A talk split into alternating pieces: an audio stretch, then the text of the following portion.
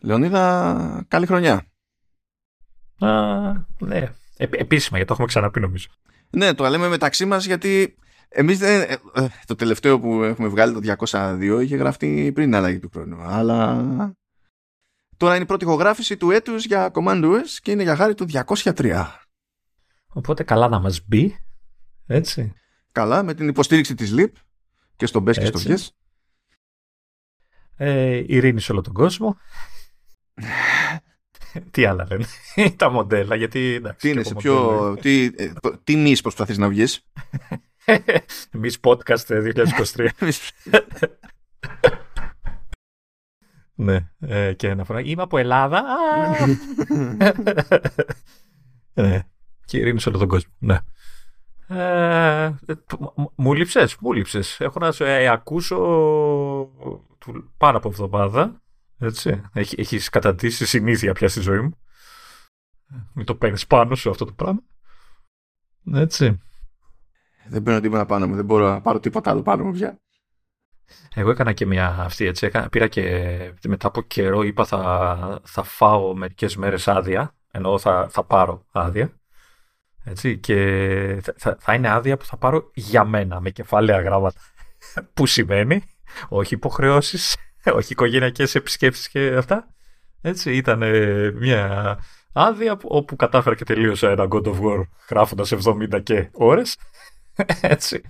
Ε, μιλάμε, δεν έκανα, δεν έκανα τίποτα, δεν έβλεπα τίποτα, δεν ενημερώνω. Μα του έδωσε 70, γι' αυτό, γι αυτό βρήκες όλα τα κοράκια. Γιατί εγώ σταμάτησα 43. Ε, ναι, υπήρχαν και στιγμές που έχανα ε, χρόνο απλά χαζεύοντας, έτσι δεν έκανα τίποτα. Α, ε, Οπότε, ναι, ε, οπότε ήταν μια άδεια που τη ευχαριστή. Δηλαδή, δηλαδή προς το τέλος ένιωθα, ξέρεις, ε, άντε τώρα μπορεί να τελειώσει να συνεχίσουμε τη ζωή μας. θα με πονέσει αυτό τον άλλο μήνα που θα έχω λιγότερα λεφτά να παίρνω. Ναι, Αλλά εντάξει. εντάξει. Α, τελειώνω και το Monkey Island για να καταλάβεις όλα στη σειρά.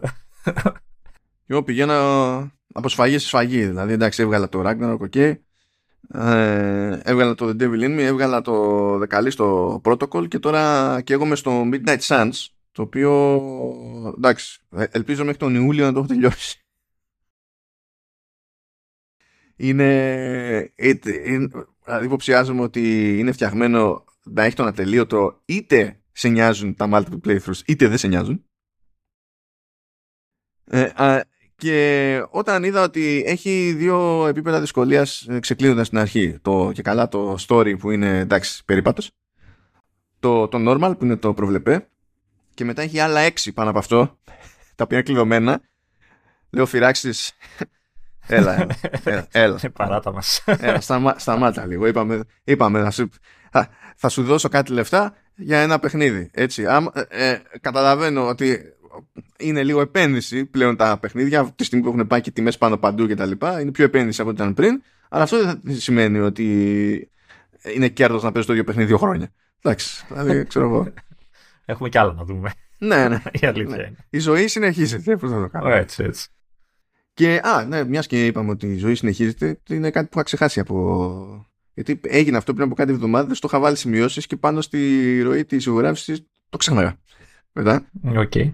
Έτσι, για την ιστορία λοιπόν, να πούμε ότι άνοιξε κατάστημα iStorm στη Λάρισα και για να καταλάβετε πόσο καιρό το ξεχνάω αυτό, άνοιξε στις 16 Νοεμβρίου. Μιλάμε για αποτυχία μεγάλη, έτσι. Εντάξει, κοίτα να σου πω, ε, ε, ε, εσύ και η Alphabank που, με, που είχα στείλει ένα αίτημα για το δάνειο του σπιτιού που έχω τον Νοέμβριο και σήμερα με πήραν τηλέφωνο να μου πούνε ότι εντάξει, μην ανησυχείτε. εντάξει. Οπότε Υπάρχουν και χειρότερα.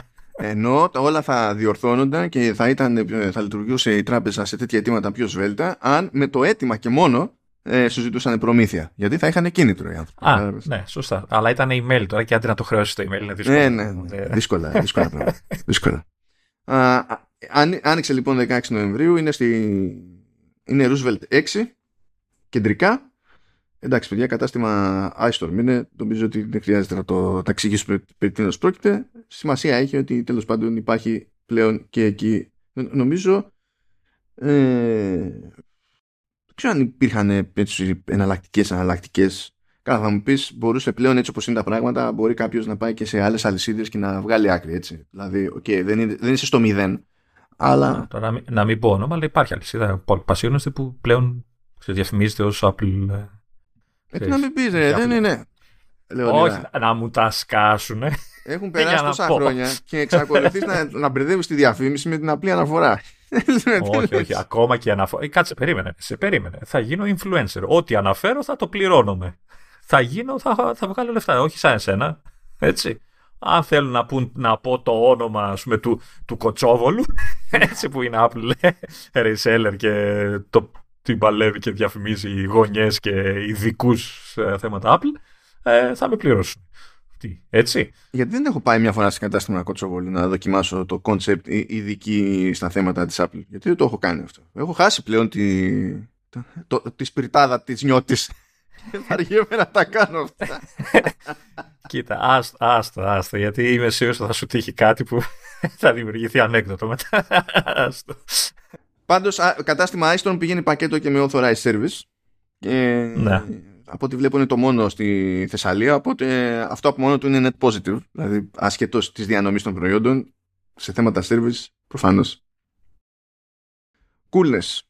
Θα το αφήνω αυτό, έτσι πάει αυτή η εκκρεμότητα και πάμε να πάρουμε φόρα, διότι έχουμε διάφορες εξελίξεις σε θέματα υπηρεσιών, παντός είδους, δηλαδή, δηλαδή και λίγο πριν ξεκινήσουμε την ηχογράφηση συνέχεια βγάλε δελτίο τύπου η Apple και λέω ας μην ε, αλλά έχουμε και πολλές διάφορες εξελίξεις από Consumer Electronics Show, ε, ένα info dump εκεί από τον German του Bloomberg, info dump από The Information, Ming Chiku, δηλαδή ούτε δεν μπορείς να κάνεις γιορτές με αυτούς, έχουν κάνει τέτοια ίδια. Μια άδεια είπα να πάρω. Ε, ναι, ναι, ναι, δεν είναι, δηλαδή είναι, είναι απελπιστικό. Και ε, προστέρψη του Λεωνίδα ε, διαπίστωσα ότι όλοι ήταν βαλτοί και αυτές τις μέρες να ανοίγουν το στόμα τους για micro LED displays για να εκνευρίζομαι μόνο. Δεν ξέρω τι θα κάνεις εσύ, αλλά το επόμενο μου ρολόι θα έχει micro LED επάνω. Micro LED είναι το επόμενο ρολόι. Ποιο, είναι, τι, ποιο θα είναι το ρολόι, το Big Ben; Σε τέτοιο μέγεθος μπορεί, μπορεί να καταφέρεις. Είναι ρολόι, καγκιόζητες, απλά μαθηματικά δεν μπορεί να είναι τόσο δύσκολο. Δηλαδή, τρία χρόνια, τέσσερα λέω ότι έχω το ίδιο παράπονο και αυτοί επιμένουν και δεν το πιάνουν το μήνυμα. Τέλος πάντων. Anyway. Για πάμε, πάμε. Υπηρεσίες. Apple TV Plus. Ανακοινώθηκε το Shape Island, το οποίο στην ουσία είναι stop motion animated series.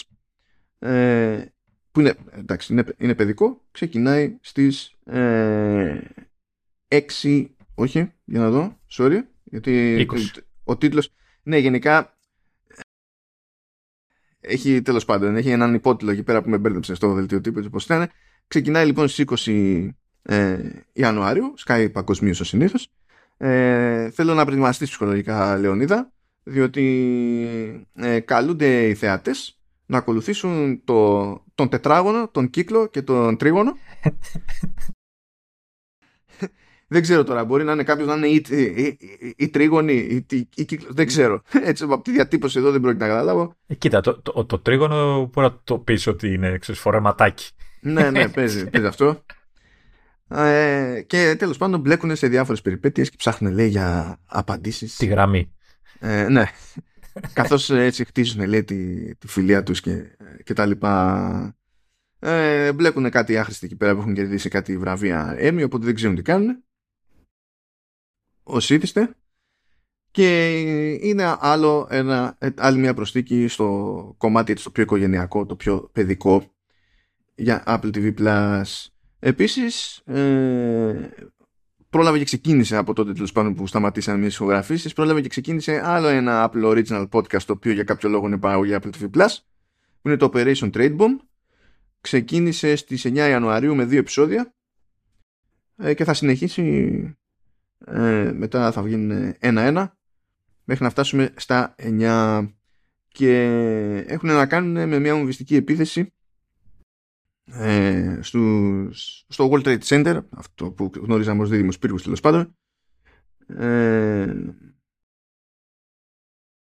από ε, πότε ήταν ε, το 1993 και τα λοιπά. Ναι. Ε, αλλά το πιάνει και γενικότερα. Δηλαδή, ε, ξεκινά κάπως με αυτό αλλά ε, πηγαίνει μετά πιο πίσω για το πώς τέλος πάντων ε, κάποιοι ε, ριζοσπαστικοποιήθηκαν και τα λοιπά για να φτάσουμε σε εκείνη την επίθεση και κάπως θα το δέσει και με την 11 Σεπτεμβρίου του 2001 και τα λοιπά. Είναι τέτοιο, δεν είναι, δεν είναι φαν. Δηλαδή ξεκινά και στο πρώτο επεισόδιο ας πούμε και στην ουσία έχει τους πυροσβέστες που είχαν πάει εκεί για τη διάσωση. Είχε τραυματίες που, που ανασύρθηκαν. Και η φάση που περιγράφουν τώρα είναι, είναι λίγο ζόρι. Είναι λίγο ζόρι. Όσο να πεις, ε, ε, Πώς να το πω τώρα αυτό το, το πράγμα. Εντάξει, δεν λέω ότι είναι κατάθλιψη, αλλά παρότι έχουμε να κάνουμε με ήχο και αφήγηση, έτσι, είναι αναπόφευκτο να προσπαθήσει κάποιος να, τα, να φέρει εικόνες στο μυαλό του, ας πούμε. Ε, και επειδή ο καθένας περιγράφει και από πρώτο χέρι πώς το, πώς το έζησε. Ε, ε, χτυπάει αλλιώς, ρε παιδί μου. Mm. Χτυπάει αλλιώς. Αυτό από Apple TV Plus. Ε, πάμε κατευθείαν ε, Apple Arcade όπου βγήκε η λίστα για τον Ιανουάριο και βγήκε το πρώτο παιχνίδι του Ιανουάριου λοιπόν να πούμε το, τέλος πάντων τι περιλαμβάνει ο μήνας σε, σε πρώτη φάση ο μήνας περιλαμβάνει Λεωνίδα τέσσερα παιχνίδια από ό,τι βλέπω είναι και τα τέσσερα originals οπότε πακέτο ναι Just say... Κανένα όμως plus έτσι Κανένα, κανένα plus αυτό πρόλαβε και βγήκε και θα μας απασχολήσει ο Σονούπο είναι το episode XOXO όπως φυλάκια Σε παρακαλώ πολύ. Α, άσε με να το πω χοχό. Πες το χοχό, πες το χοχό. Εντάξει. Ο χοχός. Στις 20 Ιανουάριου, όπα γιατί είναι με αυτή τη... Το ίδιο το story της Apple το έχει με, τα, έχει με λάθος σειρές. Μπράβο, ευχαριστούμε Apple. Κάτσε το πάμε σωστά. Λοιπόν, στις 13 Ιανουαρίου βγαίνει το Illustrated που είναι puzzler. Που είναι βασικά puzzle ε, με την κανονική του έννοια. Puzzle. Έτσι. Ναι, ναι, ναι, ναι, ναι. Και έτσι κι αλλιώς είναι από την Border Leap που γενικά ασχολείται με puzzlers. Έχει το Minimize, έχει το Pattern, ας πούμε. Που το Pattern νομίζω. Ναι, το Pattern ήταν στο Apple Arcade. Είναι υπάρχει, ακόμα. Ναι. Ε, από ό,τι είδα και από τη εικόνα, στο ίδιο στυλ κινείται. Ναι.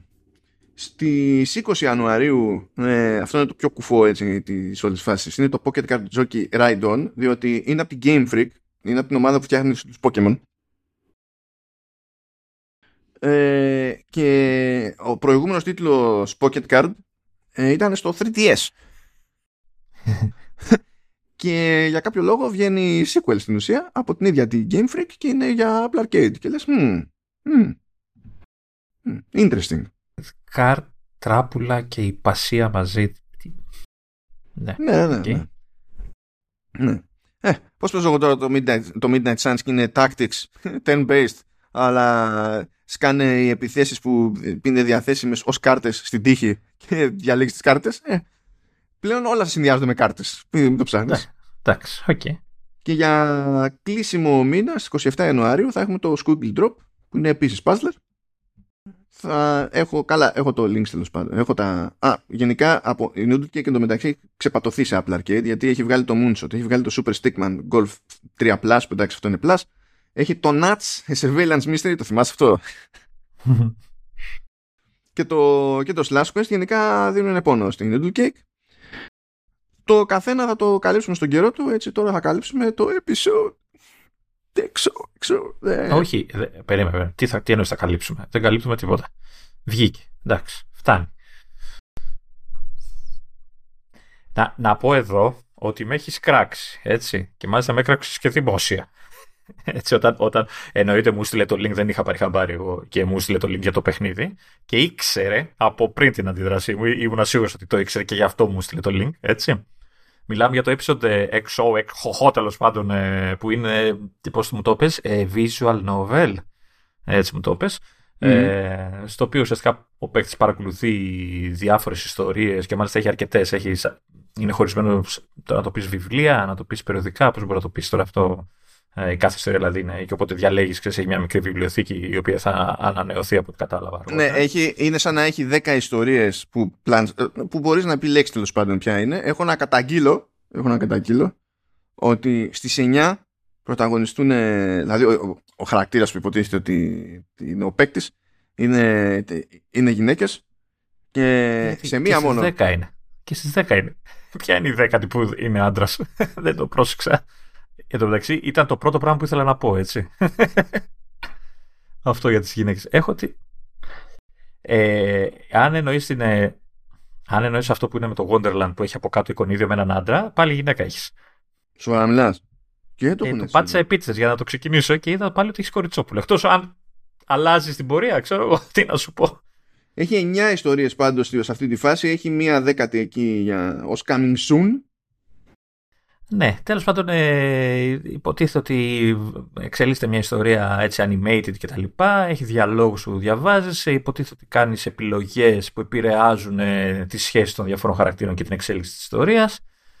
Ε, εμένα με ενόχλησε αυτό που είπες, ότι από τις 9 ιστορίες, α, α, εγώ πιστεύω ότι είναι όλες, αλλά έστω ότι η μία δεν είναι, ε, ε, είναι στο ίδιο στυλ, δηλαδή έχουν την, την ίδια πρωταγωνίστρια ουσιαστικά έτσι, μια κλασική, ένα κλασικό κοριτσούδι των 20, 20 κάτι, ξέρεις, trend Κάτσε, μπορείς να... Μπορείς, έχει editor όμως. Έχει editor. Έχει editor, είναι... αλλά δεν είδα να μπορείς να το κάνεις άντρα. Ένα. Έτσι, και τέλος πάντων, ναι. Ε, και όλη, όλο το στήσιμο των ιστοριών είναι σε αυτό το εφηβικό, πώς να το πει, πώς να το πεις, αυτές τις σειρές, οι, οι δεν ξέρω πώς λένε, που είναι πολύ ουσιαστικές σειρές όλες. Έτσι, και υποτίθεται ότι σε ενδιαφέρει αυτό που βλέπεις, εμένα καθόλου. Κατάφερα και έπαιξα δύο κεφάλαια από το ένα βιβλίο που έπαιξε και. Ναι, έχεις δίκιο και σε αυτό το story που, που νόμιζα ότι είχε τέτοιο έχει, έχει κορίτσι. I know. Οπότε ναι, ε, μου κάνει εντύπωση γιατί υποτίθεται diversity και. Βασικά εμένα. Ε, ε, κοίτα, τώρα είναι λίγο. Είναι, ε, παίζει ένα λίγο debate εδώ πέρα. Από ποια άποψη. Ε, απ' τη μία μπορεί κάποιος να πει ότι επειδή γενικά το κόνσεπτ εδώ του παιχνιδιού είναι ότι είναι glorified φωτορομάτζο. Τώρα ποιος από εσάς ξέρει ή θυμάται τι είναι φωτορομάτζο, αυτό άλλο καπέλο. Ναι, δεν θυμάσαι, δεν θυμάσαι. ε, δεν έχεις συνδέσει ποτέ αυτές τις δύο λέξεις μαζί. Είναι τα συνθετικά μόνο να γνωρίζει. Πρώτη φορά το ακούω, πρώτη φορά το ακούω ναι. από σένα. Με, με παύλα συνδέονται μεταξύ τους. Με, με τάβλα συνδέονται. ε, ε, είναι, είναι, είναι, είναι φοντορομάτζο ρε παιδί μου και το γράψιμο είναι εφηβικό He's so cute He's so cute ε, Ναι είναι υπέρ του δέοντος και ακόμα και αν δηλαδή θα πει κάποιος τι σοϊ απαιτήσει έχεις όταν μιλάμε, γιατί προφανέστατα δεν απευθύνεται τώρα σε, σε συγκλονιστικά όριμες ηλικίες τέλος πάντων. Οκ, okay, τι απαιτήσεις έχεις. Ναι. Γενικά, όταν μου σκάει και το, το, το Amore στο πρώτο story, λέγεται Raiden Royce. Ε, δηλαδή, λες, κάτσε, ε, αυτή είναι μια προσπάθεια να σοβαρευτεί και καλά το φωτορομάτζο και ε, λέει πώς θα το κάνουμε αυτό; Θα τραβήξουμε γραμμή από το, από το παράδειγμα των Viper. αυτό. Δηλαδή, θα έχεις κάτι αδιανόητα ονόματα που είναι πιο pretentious και από κάθε pretense στην ιστορία του pretense. Και λες τώρα, και γιατί τόσο Beverly Hills, δεν χρειαζόταν. Δηλαδή, καταλαβαίνετε, είναι όλοι κάιντ. Κάνα τα, το Beverly Hills ήταν και καλός στην, στην εποχή του. Αυτά δεν είναι. Όχι, δεν, δεν εννοώ τη σειρά. Εννοώ την οτροπία που στο Beverly Hills.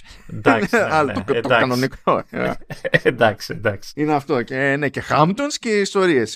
Είμαστε όλοι υπερπλούσιοι, υπερεπιτυχημένοι. Ε, οι, οι γονείς του κάθε κοριτσακίου είναι μία μισή ανάσα πριν από το επόμενο Νόμπελ στη συλλογή, ας πούμε, και τέτοια. Είναι, είναι, είναι, είναι τέτοια φάση. Δηλαδή είναι, είναι δεν το, το πράγμα. Και η διάλογη είναι, είναι, είναι απλά χαζή. Είναι απλά χαζή. Ε, μα, μ' αρέσει που με έκανε. Όταν το είπα εγώ κατευθείαν ότι δεν θα ασχοληθούμε. Και μου ναι, να που ασχολούμαστε όμως. Εγώ αυτό σου είπα ότι θα ασχοληθούμε και να που ασχολούμαστε. Και φρόντισα και εγώ να πονέσω τι θέλει.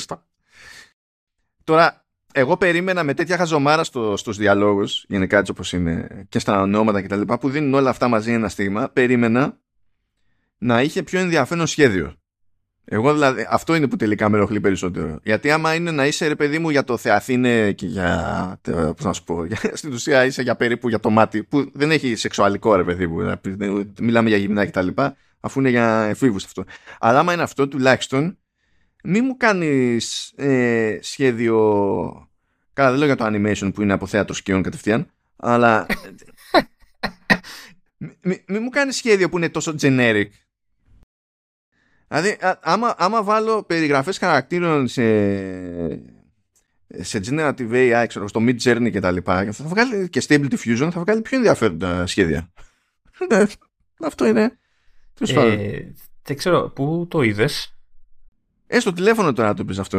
Α, ωραία. Να, να, σου πω λοιπόν, αν, αν έχεις ανοιχτό το store και βλέπεις τώρα τη σελίδα του, του δεν ξέρω αν βλέπεις τα screenshots στο Mac. Να, να πω απλά ότι, ότι σε tablet και Mac ε, η, αυτό που βλέπεις δεν είναι full screen. Έτσι έχουν κρατήσει την οθόνη του κινητού. Ναι, και έχουν ένα background από πίσω θολούρα. Ναι, ναι. το οποίο πολλές φορές είναι ξέρεις, θολωμένο το υπόλοιπο, ας πούμε, όπως ναι. κάνουν οι ειδήσεις όταν στέλνουν, βλέπουν βιντεάκια κάθετα. Κάπως mm. έτσι. Ε, δηλαδή δεν κάνανε ούτε καν την προσπάθεια να το προσαρμόσουν σε άλλες οθόνες. Ε, θα μου πεις, εντάξει, okay. Τα περισσότερα, οι περισσότεροι στο κινητό τους θα το παίξουν το συγκεκριμένο αν το παίξει κανείς.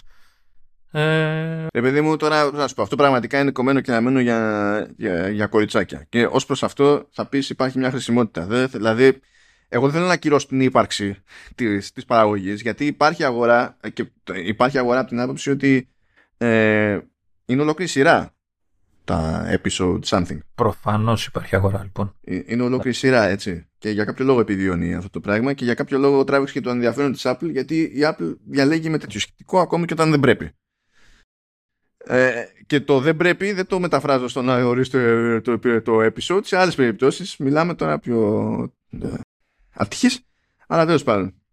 Άρα έτσι, έτσι όπως τα λες, πάλι εμείς φταίμε έτσι που είμαστε ε, κολόγεροι, ξινομούριδες, ε, άντρες, ε, ξέρω κοτί. Αυτό, το μεταξύ χάθηκα από την αρχή μου σκέψη που λέω ότι σηκώνει ένα debate και τα λοιπά. Δεν έχει άντρες χαρακτήρες να παίξεις, αλλά ε, όταν, όταν ξεκινάς και φτιάχνεις τέλος πάντων χαρακτήρα, σε ρωτάει ε, τι προτιμάς να κάνεις date, άντρες ή γυναίκες. Εκεί σου δίνει δηλαδή αυτό το περιθώριο, αλλά στο δίνει μόνο πάντα. Είναι, είναι το, τόσο δίθεν, δηλαδή φαίνεται κατευθείαν ότι είναι δίθεν. Δηλαδή το, το, το, κάνει απλά για να το κάνει, έτσι. Mm. Προφανώς θα έχει κάποια. Ελπίζω δηλαδή να έχει κάποια εξέλιξη, κάποια, να επηρεάζει κάπως την ιστορία μετά. Δηλαδή, προ, πιθανότατα αντί να βρεις το, τον Γκάρι, θα βρει τη, την Κάρενα, ξέρω εγώ, κάπως έτσι. Αλλά... Τώρα με τέτοια μπανάλα ονόματα δεν μπαίνεις καν στο πενσίνι εδώ πέρα. Ε, το, ξέρω το, το, το, τον Κέντ, ξέρω κάποιον.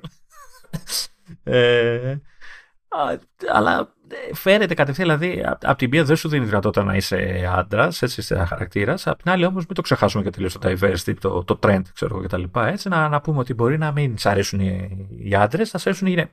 Εντάξει. Είναι, είναι λίγο πολύ δίθεν.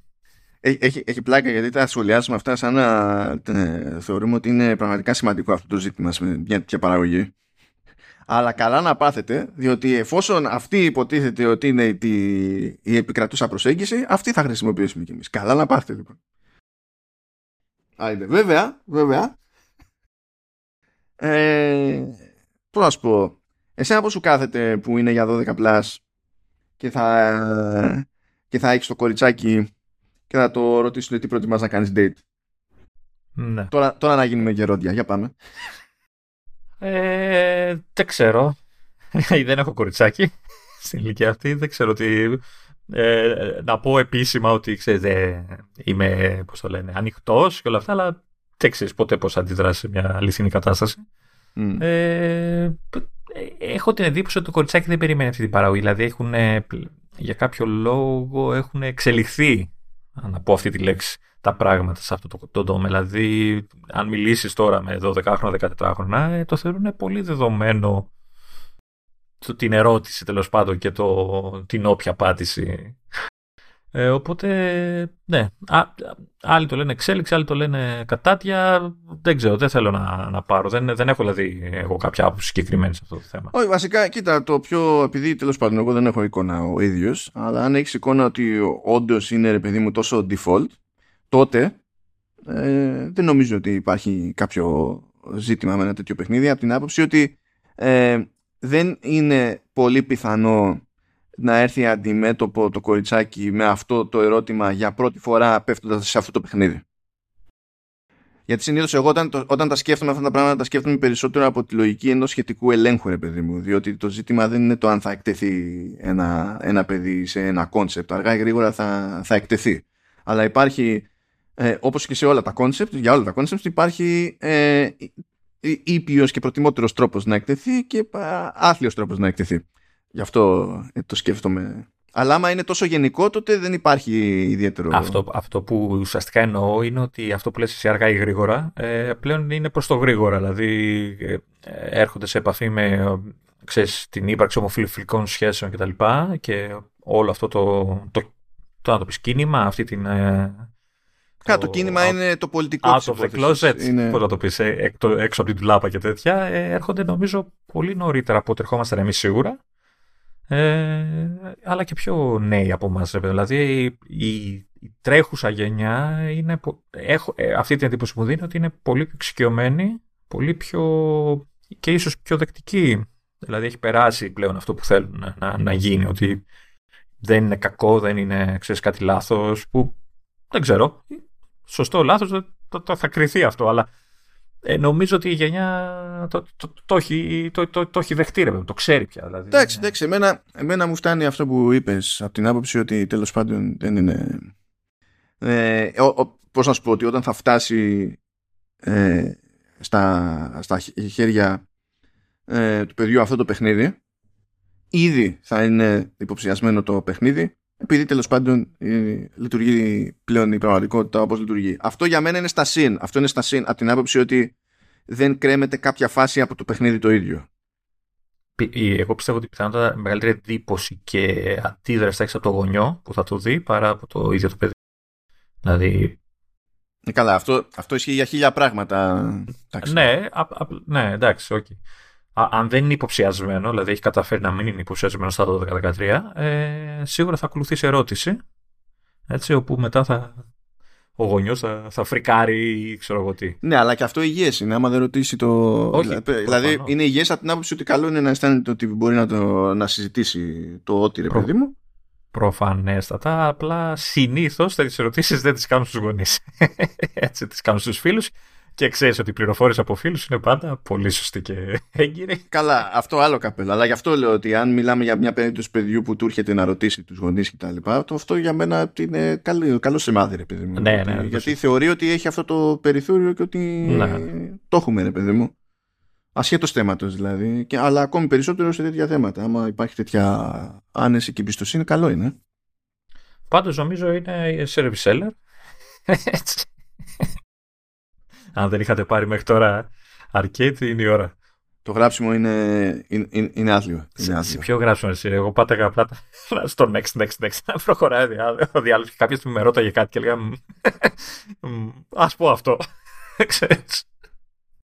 είναι, είναι πραγματικά άθλιο. Δεν, περιμέ, δεν, δεν ζητάμε υπερεπίπεδο, έτσι αλλά όλα κινούνται αποκλειστικά και μόνο στην επιφάνεια σε αυτό το παιχνίδι, σε, σε ε, διάλογο. Έφαγα, μόνο στην επιφάνεια. Έφαγα και, έφαγα και bug στο Mac, έτσι, δηλαδή έτρεχε το παιχνίδι και ο ήχος ε, ήταν κατά τόπους, όπως είναι οι βροχές. Δηλαδή δεν έπαιζε συνέχεια. Στην αρχή μου κάνει εντύπωση, λέω, και ήταν τόσο κακή παραγωγή. Και το βάλα στο, στο tablet λίγο πριν ξεκινήσουμε και έπαιζε κανονικά. Και λέω, μάλλον είναι bug στο Mac. Ή έφαγα εγώ κάποιο bug και μπορεί μετά να, να ισιώσει. Οκ. Okay. Λοιπόν, να παρατήσουμε Apple Arcade. Κάνουμε ένα πέρασμα περίεργο από Apple Books, διότι έγινε το, το έτσι, ένα περίεργο. Ε, υπάρχει μια, υπάρχει μια τάση έτσι τώρα τελευταία. Μου, μου έρχεται από την τέχνη, τώρα μου έρχονται τα βιβλία. Δηλαδή υπάρχει μια τάση σε αυτό το πράγμα, έτσι.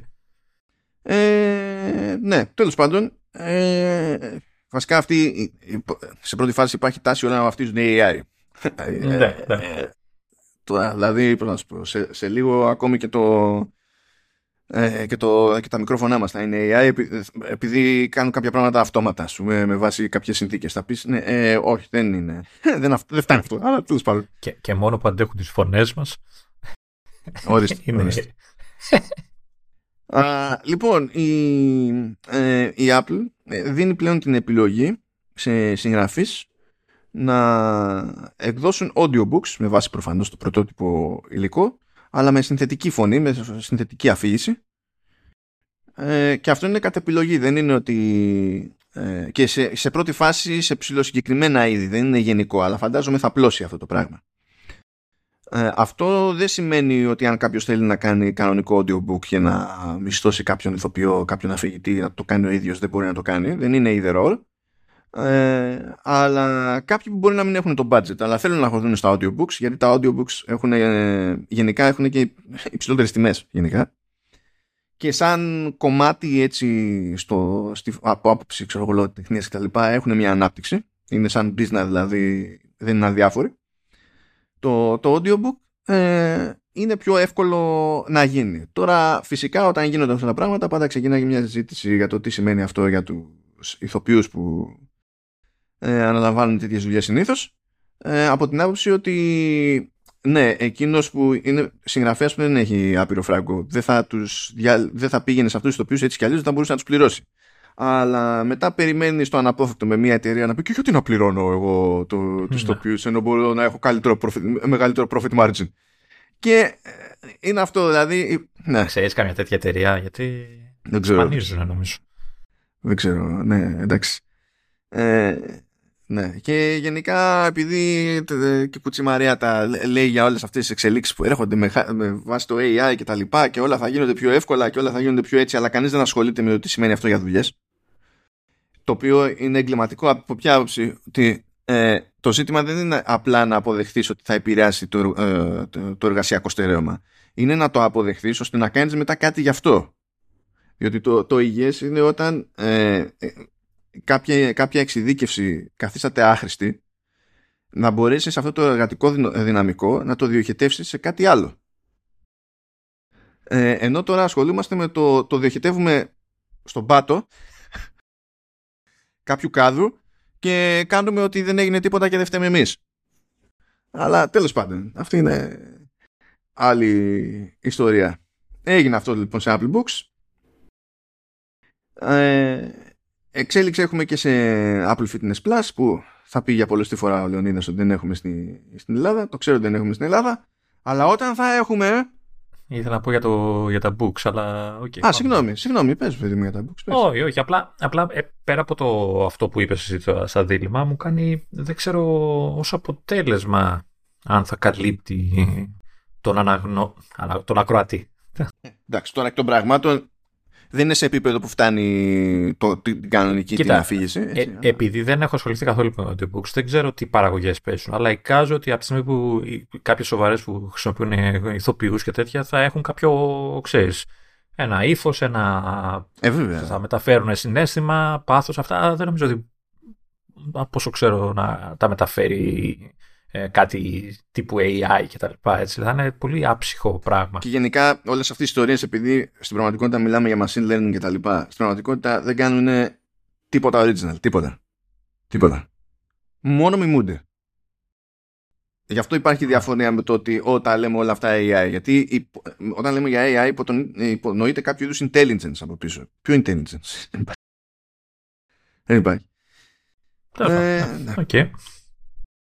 Apple Fitness Plus λοιπόν, όταν θα έρθει, όποτε έρθει και αν έρθει, Ελλάδα, να ξέρεις ότι θα έχει και kickboxing στα, Α, μπράβο, γιατί στα workout types. Ε, θα έχει ένα ακόμη sleep theme για meditations. Ε, νέους καλεσμένους για το time to walk, όπου περπατάμε και μας λένε τις ιστορίες της ζωής τους. Νέους, νέους προπονητές, εντάξει, το δεν ήταν περίεργο γιατί κάποιοι φύγανε από την υπηρεσία, κάποιοι έρχονται, ξέρω, νέοι γυμναστές μάλλον. Ε, και αυτό, αυτό είναι που θα σε λυγίσει η Λεωνίδα. Θα υπάρχει και Beyoncé Artist Spotlight. Αυτά είναι. αυτό σου λέω μόνο. Οπότε να, το, να κάνω από τώρα προπαραγγελία για όποτε, όποτε αποφασίσει η Apple να το, να το φέρει. Ναι.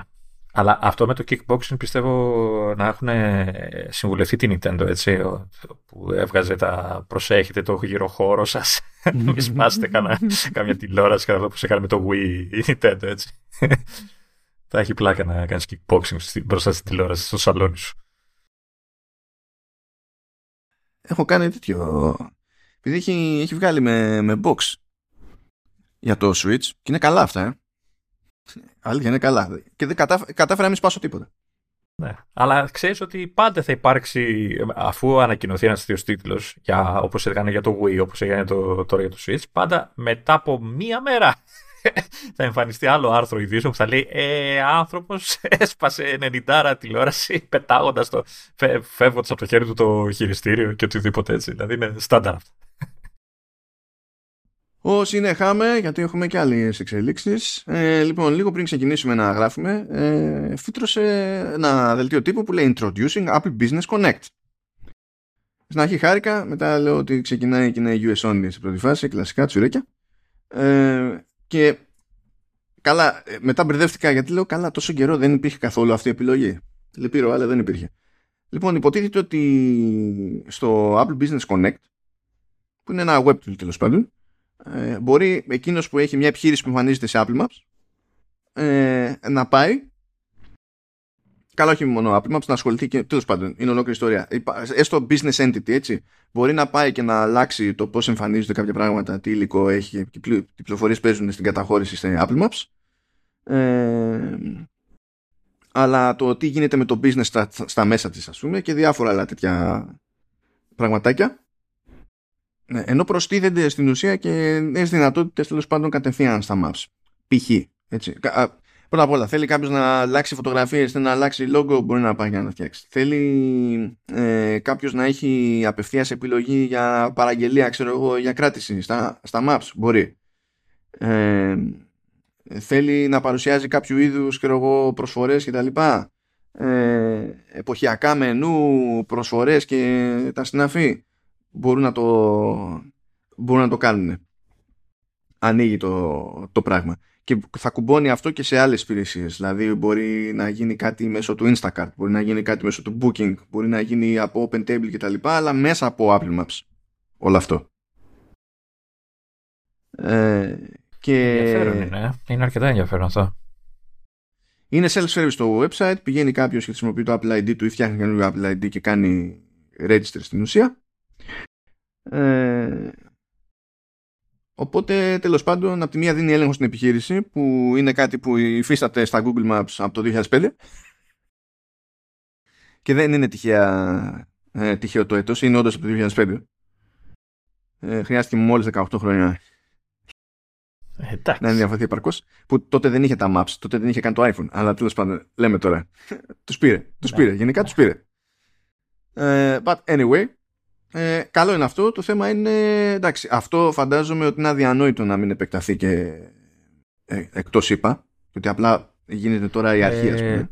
Το λέει, το λέει ότι θα είναι globally in coming months. Οπότε θεωρώ ότι θα έρθει. Αυτό φαντάζομαι ότι πηγαίνει πακέτο με ένα νήπιο και αργό απογαλακτισμό τέλος πάντων από τα δεδομένα τρίτων. Δηλαδή και τώρα, ακόμα και στην Ελλάδα, άμα ψάξετε ξέρω εγώ, για κάποιες επιχειρήσεις, μπορεί να είναι εστιατόρια, μπορεί να είναι ό,τι να είναι, δεν έχει σημασία. Θα ανοίξετε την καρτέλα, ας πούμε, και θα δείτε ότι έχει, έχει φωτογραφίες από το TripAdvisor. Αλλού μπορεί να έχει από το, από το Foursquare. Αλλά όλα τα δεδομένα, ξέρω εγώ. ναι, ναι, δηλαδή. ζει ακόμα. Ζει ακόμα για αυτό το λόγο, επειδή έχει αυτά τα δεδομένα και στην ουσία είναι πάροχος. Ναι, ναι. Ε, των δεδομένων. Και στην ουσία τα δεδομένα είναι τραβηγμένα από εκεί. Τα reviews είναι από εκεί και τα λοιπά των, των χρηστών. Μπορεί να ανοίξετε μια άλλη καρτέλα όμως και να μην έχει τέλος πάντων τέτοιες φωτογραφίες και να αφήνει το χρήστη να βάλει ο ίδιος δικές του. Ενώ όταν τραβάει από το TripAdvisor, δεν μπορείς δεν και καλά να βάλεις δικές σου. Πρέπει, αν είναι να τις βάλεις, να τι βάλεις από το TripAdvisor και να τις τραβήξει από εκεί. Αντίστοιχα, να ε, βάλει με thumbs up και thumbs down για reviews, ξέρω εγώ, με native tool που είναι για Apple Maps και δεν συνδέεται με reviews από άλλες υπηρεσίες και πάει λέγοντας το, το πράγμα. Ε, πήγαινε εκεί τσουκουτσούκου. Και επειδή δεν τελειώνει ο χάμος με τις υπηρεσίες, ε, θέλησε να μας θυμίσει εκεί πέρα η Apple ότι ο NDQ συγκεκριμένα, ο οποίος λέει 34 χρόνια στη, στην Apple. Για φαντάσου, να, απλά να είσαι μια, μια ολόκληρη ζωή επαγγελματική μόνο στην Apple, ας πούμε. Ε, εντάξει. Ε, δεν είναι. Εντάξει, το λες ε, με δικές μας εμπειρίες τώρα, δεν νομίζω ότι συγκρίνεται έτσι. Όχι, το λέω και γενικά από την άποψη ότι δεν δε θα είναι αυτόματα πιο δύσκολο να συνειδητοποιήσεις πώς λειτουργεί οποιαδήποτε άλλη εταιρεία εκεί έξω. Δεν θα τη βλέπεις με απορία και θα λες Σίγουρα, ρε, σίγουρα. Γιατί συμβαίνει αυτό, εγώ αλλιώς έχω μάθει. Το θέμα είναι ότι αν, αν έχεις καταφέρει κάτι σε αυτή την εταιρεία, την Apple, ε, φεύγοντας, ε, μπορεί να μην χρειάζεται να ασχοληθείς με άλλη. Έτσι, παίρνει τη συνταξούλα σου. Ναι, καλά. Λες και, και, λες και ο Q μένει εκεί πέρα για να φτάσει στα 35 έτη και να πάρει πλήρη ένσημα, ας πούμε. Σιγά τώρα, μπουρδες. Έχει βγάλει ένα. Ε, ε, έβγαλε μια επιστολή περίπου, παύλα. Newsletter, ας πούμε. Εντάξει. κάνει, στην ουσία κάνει μια γενική τοποθέτηση για τις υπηρεσίες της Apple και ύστερα πηγαίνει υπηρεσία-υπηρεσία και κάνει περίληψη των πρόσφατων ας πούμε εξελίξεων στις υπηρεσίες αυτές. Ε, δεν είναι δηλαδή φαντεζή, είναι ένα μάτσο από υπενθυμίσεις το, το πράγμα. Ίσως το πιο φαντεζή που μπορεί να πει κάποιος για όλη αυτή την ιστορία είναι ότι ε, σε, ε, σε επίπεδο περιεχομένου τουλάχιστον είναι ένα μικρό θαύμα που το Apple TV Plus βρίσκεται εκεί που βρίσκεται σε τόσο μικρό χρονικό διάστημα. Να. Να σου πω ότι έτσι όπως το βρίσκω μια ματιά, αυτό που μου, μου κάνει εντύπωση αλλά μάλλον αναμενόμενο είναι ότι ναι μεν ξέρω καταπιάνεται με κάθε υπηρεσία και σου λέει τα επιτεύγματά της και τα το τι προσφέρει και το, το ένα και το άλλο, αλλά αποφεύγουν επιμελώς να πούνε για αριθμό συνδρομητών, ε, χρηστών και τέτοια. Ποτέ δεν το κάνω αυτό, ποτέ. Ακόμα και ένα νούμερο που έχει εδώ και λέει 900 εκατομμύρια ε, συνδρομές σε, σε Apple Services, ε, αυτό δεν είναι σε, δηλαδή Apple Services, το S το έχει με κεφαλαίο στους services. Δεν εννοεί, mm. ε, με, το έχει με μικρό, δεν εννοεί κεφαλαίο, τα δικά μας. Ναι. Το έχουμε ξαναπεί εδώ ότι εννοεί και τις συνδρομές σε εφαρμογές τρίτων που επειδή κρατάει μερτικό η Apple ε, μέσω, του, μέσω του App Store ε, είναι και δικές μας συνδρομές. απλά ξέρω ότι δεν το κάνει, απλά περιμένεις ίσως από ένα τέτοιο ίδιου άρθρο να, να αναφέρει την εξέλιξη. Γιατί ναι, μεν εξέλιξη σε επίπεδο περιεχομένου, αλλά να πάει και καλά. Δηλαδή θα μου πεις Προφανώς παίζουν πολλά στη μέση για να πει κάτι τέτοιο. Εδώ παλιότερα που και που έκανε τον κόπο να σου λέει πώς είναι και οι συνομιλητέ Apple Music. Τώρα δεν σου λέει ούτε αυτό. Αυτό βλέπω, τίποτα. Ναι, εμένα, εμένα μου λειτουργεί αρνητικά αυτό ότι και καλά ξέρεις τα κρύβουν γιατί δεν είναι καλά. Αλλά προφανώς είναι άλλη η στρατηγική. Ναι, ναι, εντάξει. Και φυσικά καλά όλα αυτά, ταυτόχρονα βέβαια να διαρθώνεται η διοίκηση στα Apple Services. Ε, διότι ο, ο Peter Stern ο, μ' αρέσει ο χαρακτηρισμός του Insider one of Apple's top subscriptions executives. Τι κάνεις παιδί μου είμαι subscription executive. Αυτά μόνο στον επιχειρηματικό τον τύπο βγάζουν νόημα. Είμαι στέλεχος με συνδρομή. Ναι. Με πληρώνουν το μήνα ε, αυτός έδωσε πολύ πόνο γενικά στο κομμάτι με τα αθλητικά και, στο, και σε Apple TV Plus. Αλλά γενικά ρε παιδί μου είχε υποστηρικτικό χαρακτήρα σε όλο αυτό το άνοιγμα, το μπαμ που έκανε στις υπηρεσίες η Apple. Αλλά την κάνει, επισήμως λέει ότι γενικά θέλω να επιστρέψω East Coast. Καλά είστε εδώ πέρα Καλιφόρνια και Σαν Φρανσίσκο και και Los Angeles και ιστορίες αλλά δεν μπορώ εγώ θέλω να, θέλω να βγαίνω στον δρόμο και να με βρίζουν θέλω να πάω από την άλλη μπάντα ε τώρα τέλος πάντων ό,τι, ό,τι καταλαβαίνετε. Και με αυτό το φευγιό, οι αρμοδιότητες του θα σπάσουν σε τρία υποτμήματα και ψάχνονται να δουν ακριβώς ποια θα είναι η καινούρια δομή και ποια, ποιοι θα είναι επικεφαλής. Ε, αλλά στην ουσία μάλλον θα καταλήξει με ακόμη περισσότερα άτομα ακριβώς από κάτω του OQ διότι λέει με το καθεστώς έτσι όπως ίσχυε αυτή τη στιγμή είχε λέει περίπου μαζί με τον Stern είχε περίπου λέει άτομα, με περίπου 20 άτομα που αναφέρονταν απευθείας αυτόν. Έξι χρόνια έκανε ο Στέρν, την κάνει και από ό,τι φαίνεται το, το, αποφασίστηκε ότι τέλος πάντων το κενό του θα καλυφθεί από πολλαπλά άτομα, όχι μόνο από ένα. Και νομίζω ότι βγάλαμε τις υπηρεσίες απίστευτα.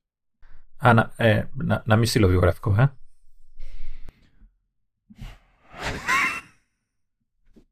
Ούτε δεν μπορώ καν, καταλαβαίνω τι, τι δεν εννοείς. Κάτσε μετά με αυτήν την απογοήτευση σου έχω κι άλλη. Ε, καλά μας παιδιά. Με την μπαταρία θα πεις τώρα και θα σε...